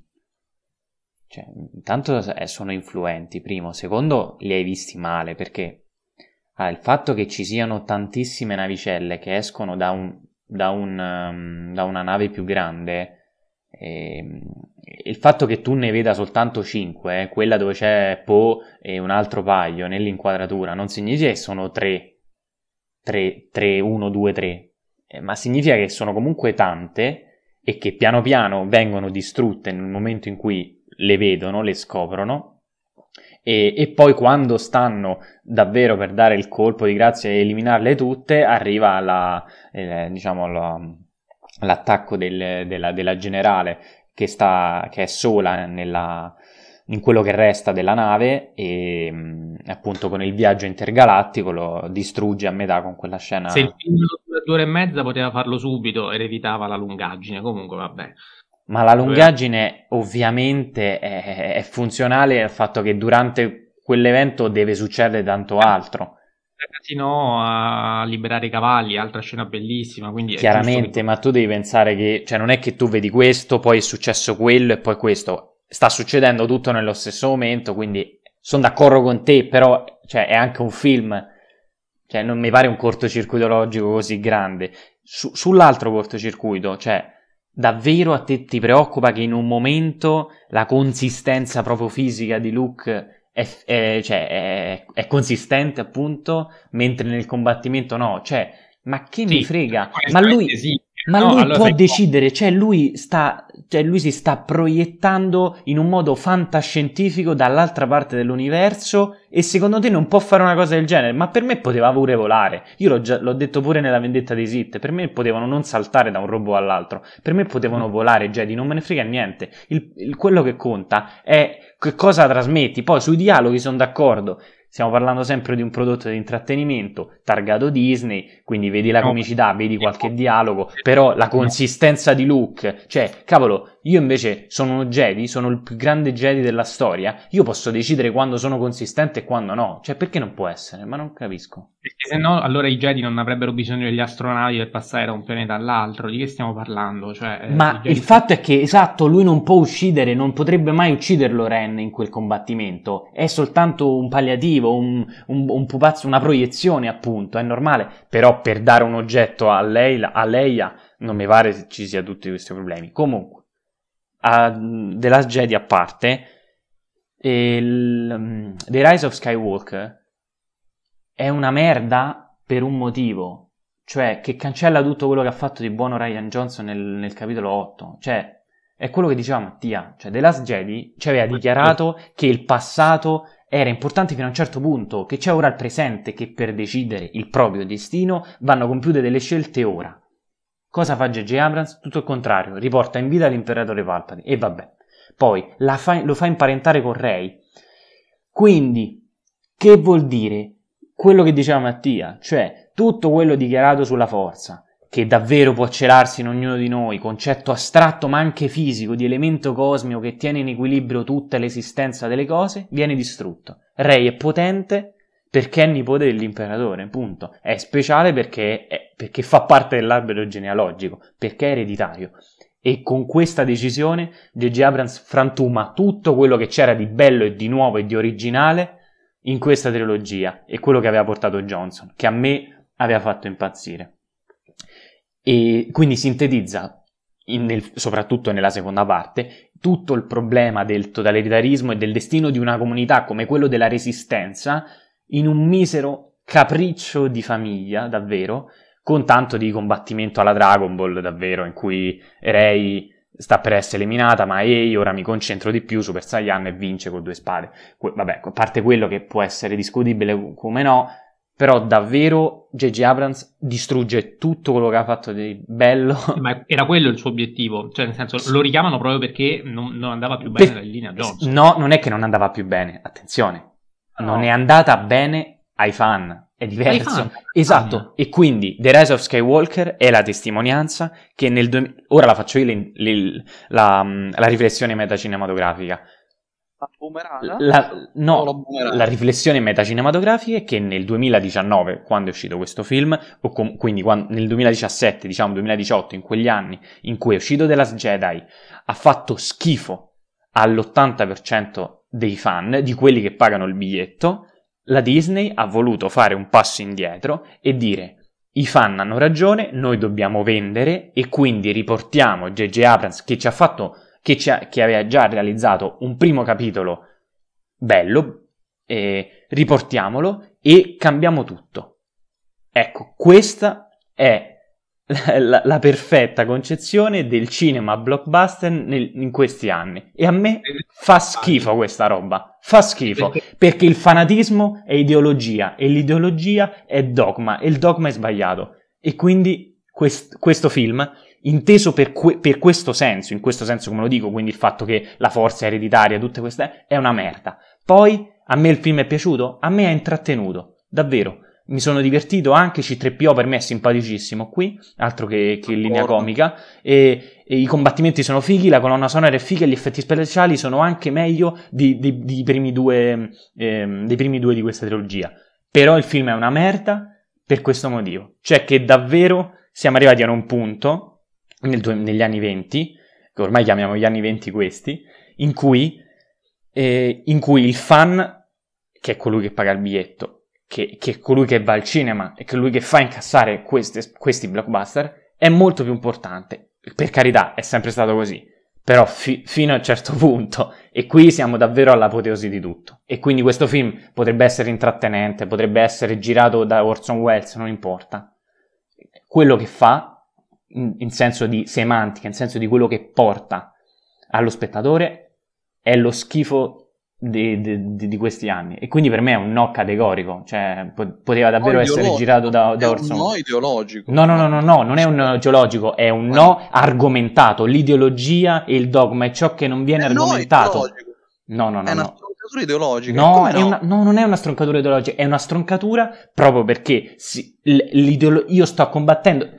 Tu sei eh, questo, quando tu dici il mio no è, è ideologico, è come dire che chi non crede in Dio è ideologico nel non credere. Non è vero, è il contrario. Semplicemente io sto argomentando sul fatto che l'ideologia del fanatico, del fan, è sbagliata, e qui la Disney fa un passo indietro per dare manforte a quel fan, e per me, ho argomentato mi pare, non mi pare sia ideologia, no, io, per me non... è falso questa cosa, è, brut- è orrendo. Sto dicendo, sto dicendo, non sto usando ideologia come termine marxiano, sto usando ideologia nel suo senso primigenio, quindi eh, sto dicendo che è ideologico nel senso tu credi che i fan non debbano eh, rompere le palle, semplifichiamo, eh, e quindi... nonostante ti intrattenga, nonostante sia ben fatto, nonostante in alcune cose superi i due precedenti, comunque rappresenta la merda del cinema contemporaneo. Quindi è una stroncatura ideologica, cioè nel senso credi, in, in base a ciò che credi, lo stronchi. Che è no, legittimo è, esatto, cioè è legittimo per il modo, perché i film non è che vanno valutati per, non è che i film vanno non valutati soltanto per la tecnica, eh. I, i film non vanno non valutati detto... Non ho detto che non è legittimo. E non è ideologico, solo... non è ideologico. È, no. no, non è ideologico perché, perché io sto, ti sto dicendo che il messaggio che porta, quindi non è un'ideologia mia, è il messaggio che porta il film, che è quello che cioè, è manife- è, si manifesta a tutti quanti allo stesso modo, è che J J. Abrams e la Disney fanno un passo indietro perché The Last Jedi non è piaciuto. A me questo passo indietro, per me... No, no, è, è contro tutto ciò che c'è di bello nel, nel blockbuster originale nato anche da Lucas, e quindi Mattia spiegaglielo tu perché io stiamo dicendo la stessa cosa, no? Sì, esatto, ne parliamo dopo, ne parliamo dopo. Uh, tanto chi ci ascolta immagino avrà capito, l'importante è che si è capito il motivo per cui lo stronchi. Tante volte anche Enrico fa questo tipo di stroncature, quindi Io l'ho fatto, io, io, io ho detto, se vi ricordate nella puntata che abbiamo fatto con Giovanni del Marvel Cinematic Universe, io ho detto che i due Spider-Man io li stronco a livello ideologico, poi a me fanno cagare pure a livello tecnico, però eh, soprattutto a livello ideologico. Cioè, quello che dicevo io, non scaldarti perché non è una cosa negativa, cioè nel senso... no no assolutamente no, assolutamente no. no io sono d'accordo con quello che ha detto Jacopo, eh. sì sì no, no ho capito ho capito perfettamente, è che io va bene va bene va bene cioè non tanto per lo stesso motivo, per il modo in cui vabbè adesso non, non rincartiamoci di nuovo. Comunque ehm, volevo soltanto dire a Jacopo che questa cosa in realtà non è frutto del duemiladiciannove, perché George Lucas, dopo le critiche del, dell'episodio uno, nell'episodio due toglie quasi tutti i riferimenti ai Midi-chlorian, ce n'è soltanto uno. Toglie Jar Jar Binks praticamente, che appare soltanto una mezza volta, quindi eh, anche lì questi accorgimenti sono stati utilizzati proprio per andare incontro alle esigenze dei fan che dopo l'episodio uno avevano reagito male per i Midi-chlorian. Chiariamoci, queste cose succedono sempre in questo tipo di blockbuster. Il problema è che stiamo creando una nuova trilogia, un nuovo universo per le nuove generazioni.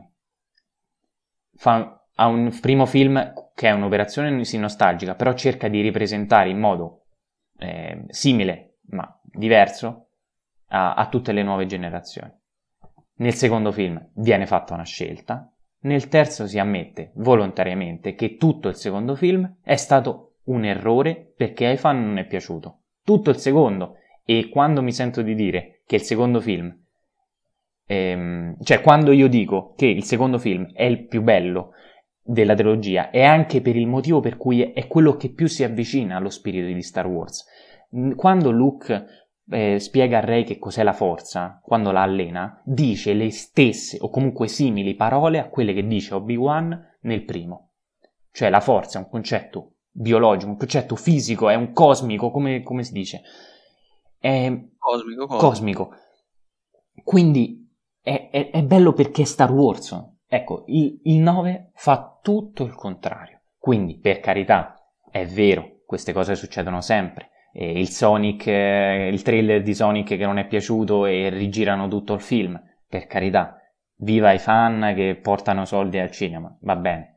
Però, dal punto di vista eh, vabbè, ideologico, mettiamola così, È, è totalmente sbagliato il concetto per cui un capitolo nove debba fare un passo indietro così grande, ma non, cioè è così grande nel senso che tu puoi, puoi elidere completamente il capitolo otto, scrivere soltanto muore Snoke e poche altre righe, e tu puoi davvero eliminare il capitolo otto dalla trilogia. E questa è una cosa orrenda dal punto di vista cinematografico del blockbuster contemporaneo. Poi il fatto che sia comunque intrattenente, ben venga, almeno mi sono divertito a vederlo, tutto quello. Va bene, va bene. E... Scusate lo sfogo. Posso, posso, prima di sentire i... i... Sì, c'era soltanto un intervento, li ho letti tutti gli altri. Eh, no, volevo solamente dire che io in generale sono d'accordo con questa, con questa visione. Cioè, a me personalmente dà molto fastidio... Eh, anche perché poi a me mh, dà ancora più fastidio il fatto che si sia rivol- rivalutato episodio sette. Quella è la cosa che più mi fa imbestialire, perché prima che uscisse episodio nove me li ricordo, io me li ricordo tutti quelli che dicevano che episodio sette era bello e che episodio otto era una merda, e poi dopo che è uscito episodio nove hanno detto che pure il sette è una merda. Io me li ricordo tutti, eh quindi carta e penna, se l'hai scritti. Io, io, io ho la memoria lunga con Star Wars, eh, è una delle poche cose in cui la memoria funziona, quindi eh, io non sopporto questa cosa qui, cioè mh, anche per poi mh, ci sarebbe da fare un discorso anche sull'evoluzione di una trilogia e il valore che hanno i film nella, in, nella determinata saga, perché noto che molto spesso eh, una saga può essere di diciassette capitoli, se la conclusione è una merda è finita. È finita, è tutta la saga da buttare. Ecco, io non, non, non sopporto questa visione della fine come unica cosa, come eh, l'orgasmo finale, come unica a- apprezzamento per tutto ciò che è avvenuto prima. Non mi sembra che eh, se io, non so, faccio un esempio con Dragon Ball, eh, visto che è stato citato prima, eh, non mi sembra che, per dire, con la saga di Majin Buu, che ripiglia tutte le cose della, de- della saga classica, Eh, però per certi versi le peggiora, per altri invece le migliora, allora a quel punto devo dire che tutto Dragon Ball è una merda perché la saga di Majin Buu non è, non è clamorosa come altre. Cioè, è un discorso un po', secondo me, eh, abbastanza limitato, nel senso che non si cerca di vedere il buono, che secondo me c'è ed è anche abbastanza evidente, perché se uno non ragionasse con mentalità fanatica, eh, ai limiti del religioso, con episodio otto vedrebbe, secondo me, il bene che c'è. eh, Mattia eh, non è eh, chiaramente, non rientra chiaramente in, queste, in questa categoria, eh, però altri invece purtroppo sì, e con episodio otto si è assistito, secondo me, al peggio del peggio.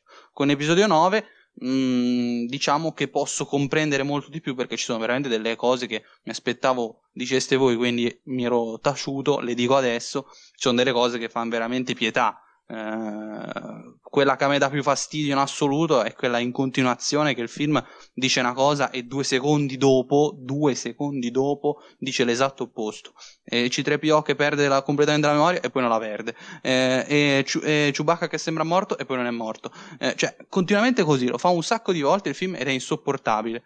Eh, e poi vabbè, il bacio pare la fanfiction, però mi viene da dire anche lì, cioè il fatto che ci fosse tensione sessuale si era percepito già in episodio otto. Poi capisco che episodio otto vi ha fatto cagare, però mo non è che non c'era, cioè eh, eh, se ragioniamo no, in termini c'era di... ma c'era quella, perché poi dopo la morte di Kylo Ren Rey vive felice e contento, non se ne frega niente, cioè non c'è un attimo di di dispiacere, cioè. No, io non, vabbè, non sono completamente d'accordo, però vabbè, ehm, comunque mh, lì poi si entra in questioni di fretta, di, di finale, che comunque il film è lungo, eh, che dura due ore e venti mi sembra, eh, se avessi dilatato ulteriormente ciao. Ehm, quindi comunque in generale secondo me i problemi ci sono in questo film, non voglio sembrare super positivo, perché il mio commento ho detto solo le cose che penso positive, non voglio sembrare che mo per me episodio nove è cinque stelle, eh, ci mancherebbe, però secondo me non è brutto da due virgola sei come ad esempio Letterboxd, ma ancora peggio quando apri Facebook episodio nove pare più brutto di The Room, ecco, quindi non lo so. Io penso sono così eh, a metà, diciamo, nel senso che da un punto di vista intratten- intrattenimento mi diverto anche a guardarlo, ma eh, De, di ciò che, per ciò che rappresenta in realtà eh, invece non, non, non mi garba per niente. Eh, su Letterboxd io non so che voto mettere, quindi non gliel'ho dato il voto, perché non, cioè dovrei mettere o zero o non lo so, o tre e mezzo, tre, non lo so, quindi non saprei che mettere, quindi metto... Io ho dato tre stelle e mezzo e per me è il più debole della trilogia, proprio buono. Va bene, e... tra l'altro dicevo... scusa, l'ultima cosa che mi fa incazzare però mi fa sorridere allo stesso tempo, l'ultima scena quando gli chiede come ti chiami e lei gli fa che si chiama Rey Skywalker. Ecco, quella scena era perfetta se J J. Abrams non ci fosse stato, perché la giravi allo stesso modo e lei doveva dire it's just Rey, è solo Rey, cioè non importa da quale cazzo di famiglia viene, e invece no, ovviamente tutto il film costruisce... Io dissento completamente per i motivi che ho detto prima. Sì, sì, sì, chiaro, chiaro. Forse eh, siamo, anzi sicuramente, duria... l'episodio durerà più di episodio otto, mi pare di capire. Perché sì, è vero. A proposito di durate eccessive, eh, Federico Buzzi, la trilogia originale è un capolavoro... della prequel è bello solo il terzo, di Topolino soltanto il settimo. Dissento per, dissento per la sequel, però il resto ha detto tutto giusto. Più o meno. Vabbè. Eh, c'è Elena che ci chiede anche come, come abbiamo guardato questi Star Wars, metodo tradizionale oppure prime prequel, e io ecco, qui secondo me... Ma ha fatto un discorso. Che anno fa ero un pochino indeciso, dubbioso, ora non ho dubbi. Va, la prima volta va sempre vista in ordine di uscita questa, questa saga, sempre rigorosamente in ordine di uscita, perché se no se la trilogia... Vabbè, anche la seconda, terza, quarta, quinta, sono sesta, d'accordo, deve, diciamo, vederlo in, in ordine, diciamo, del, del narrativo, secondo me è soltanto una cosa da boh, non so, da fanatico, da uno che è molto appassionato e quindi vuole, vuole per, per, per capire, insomma.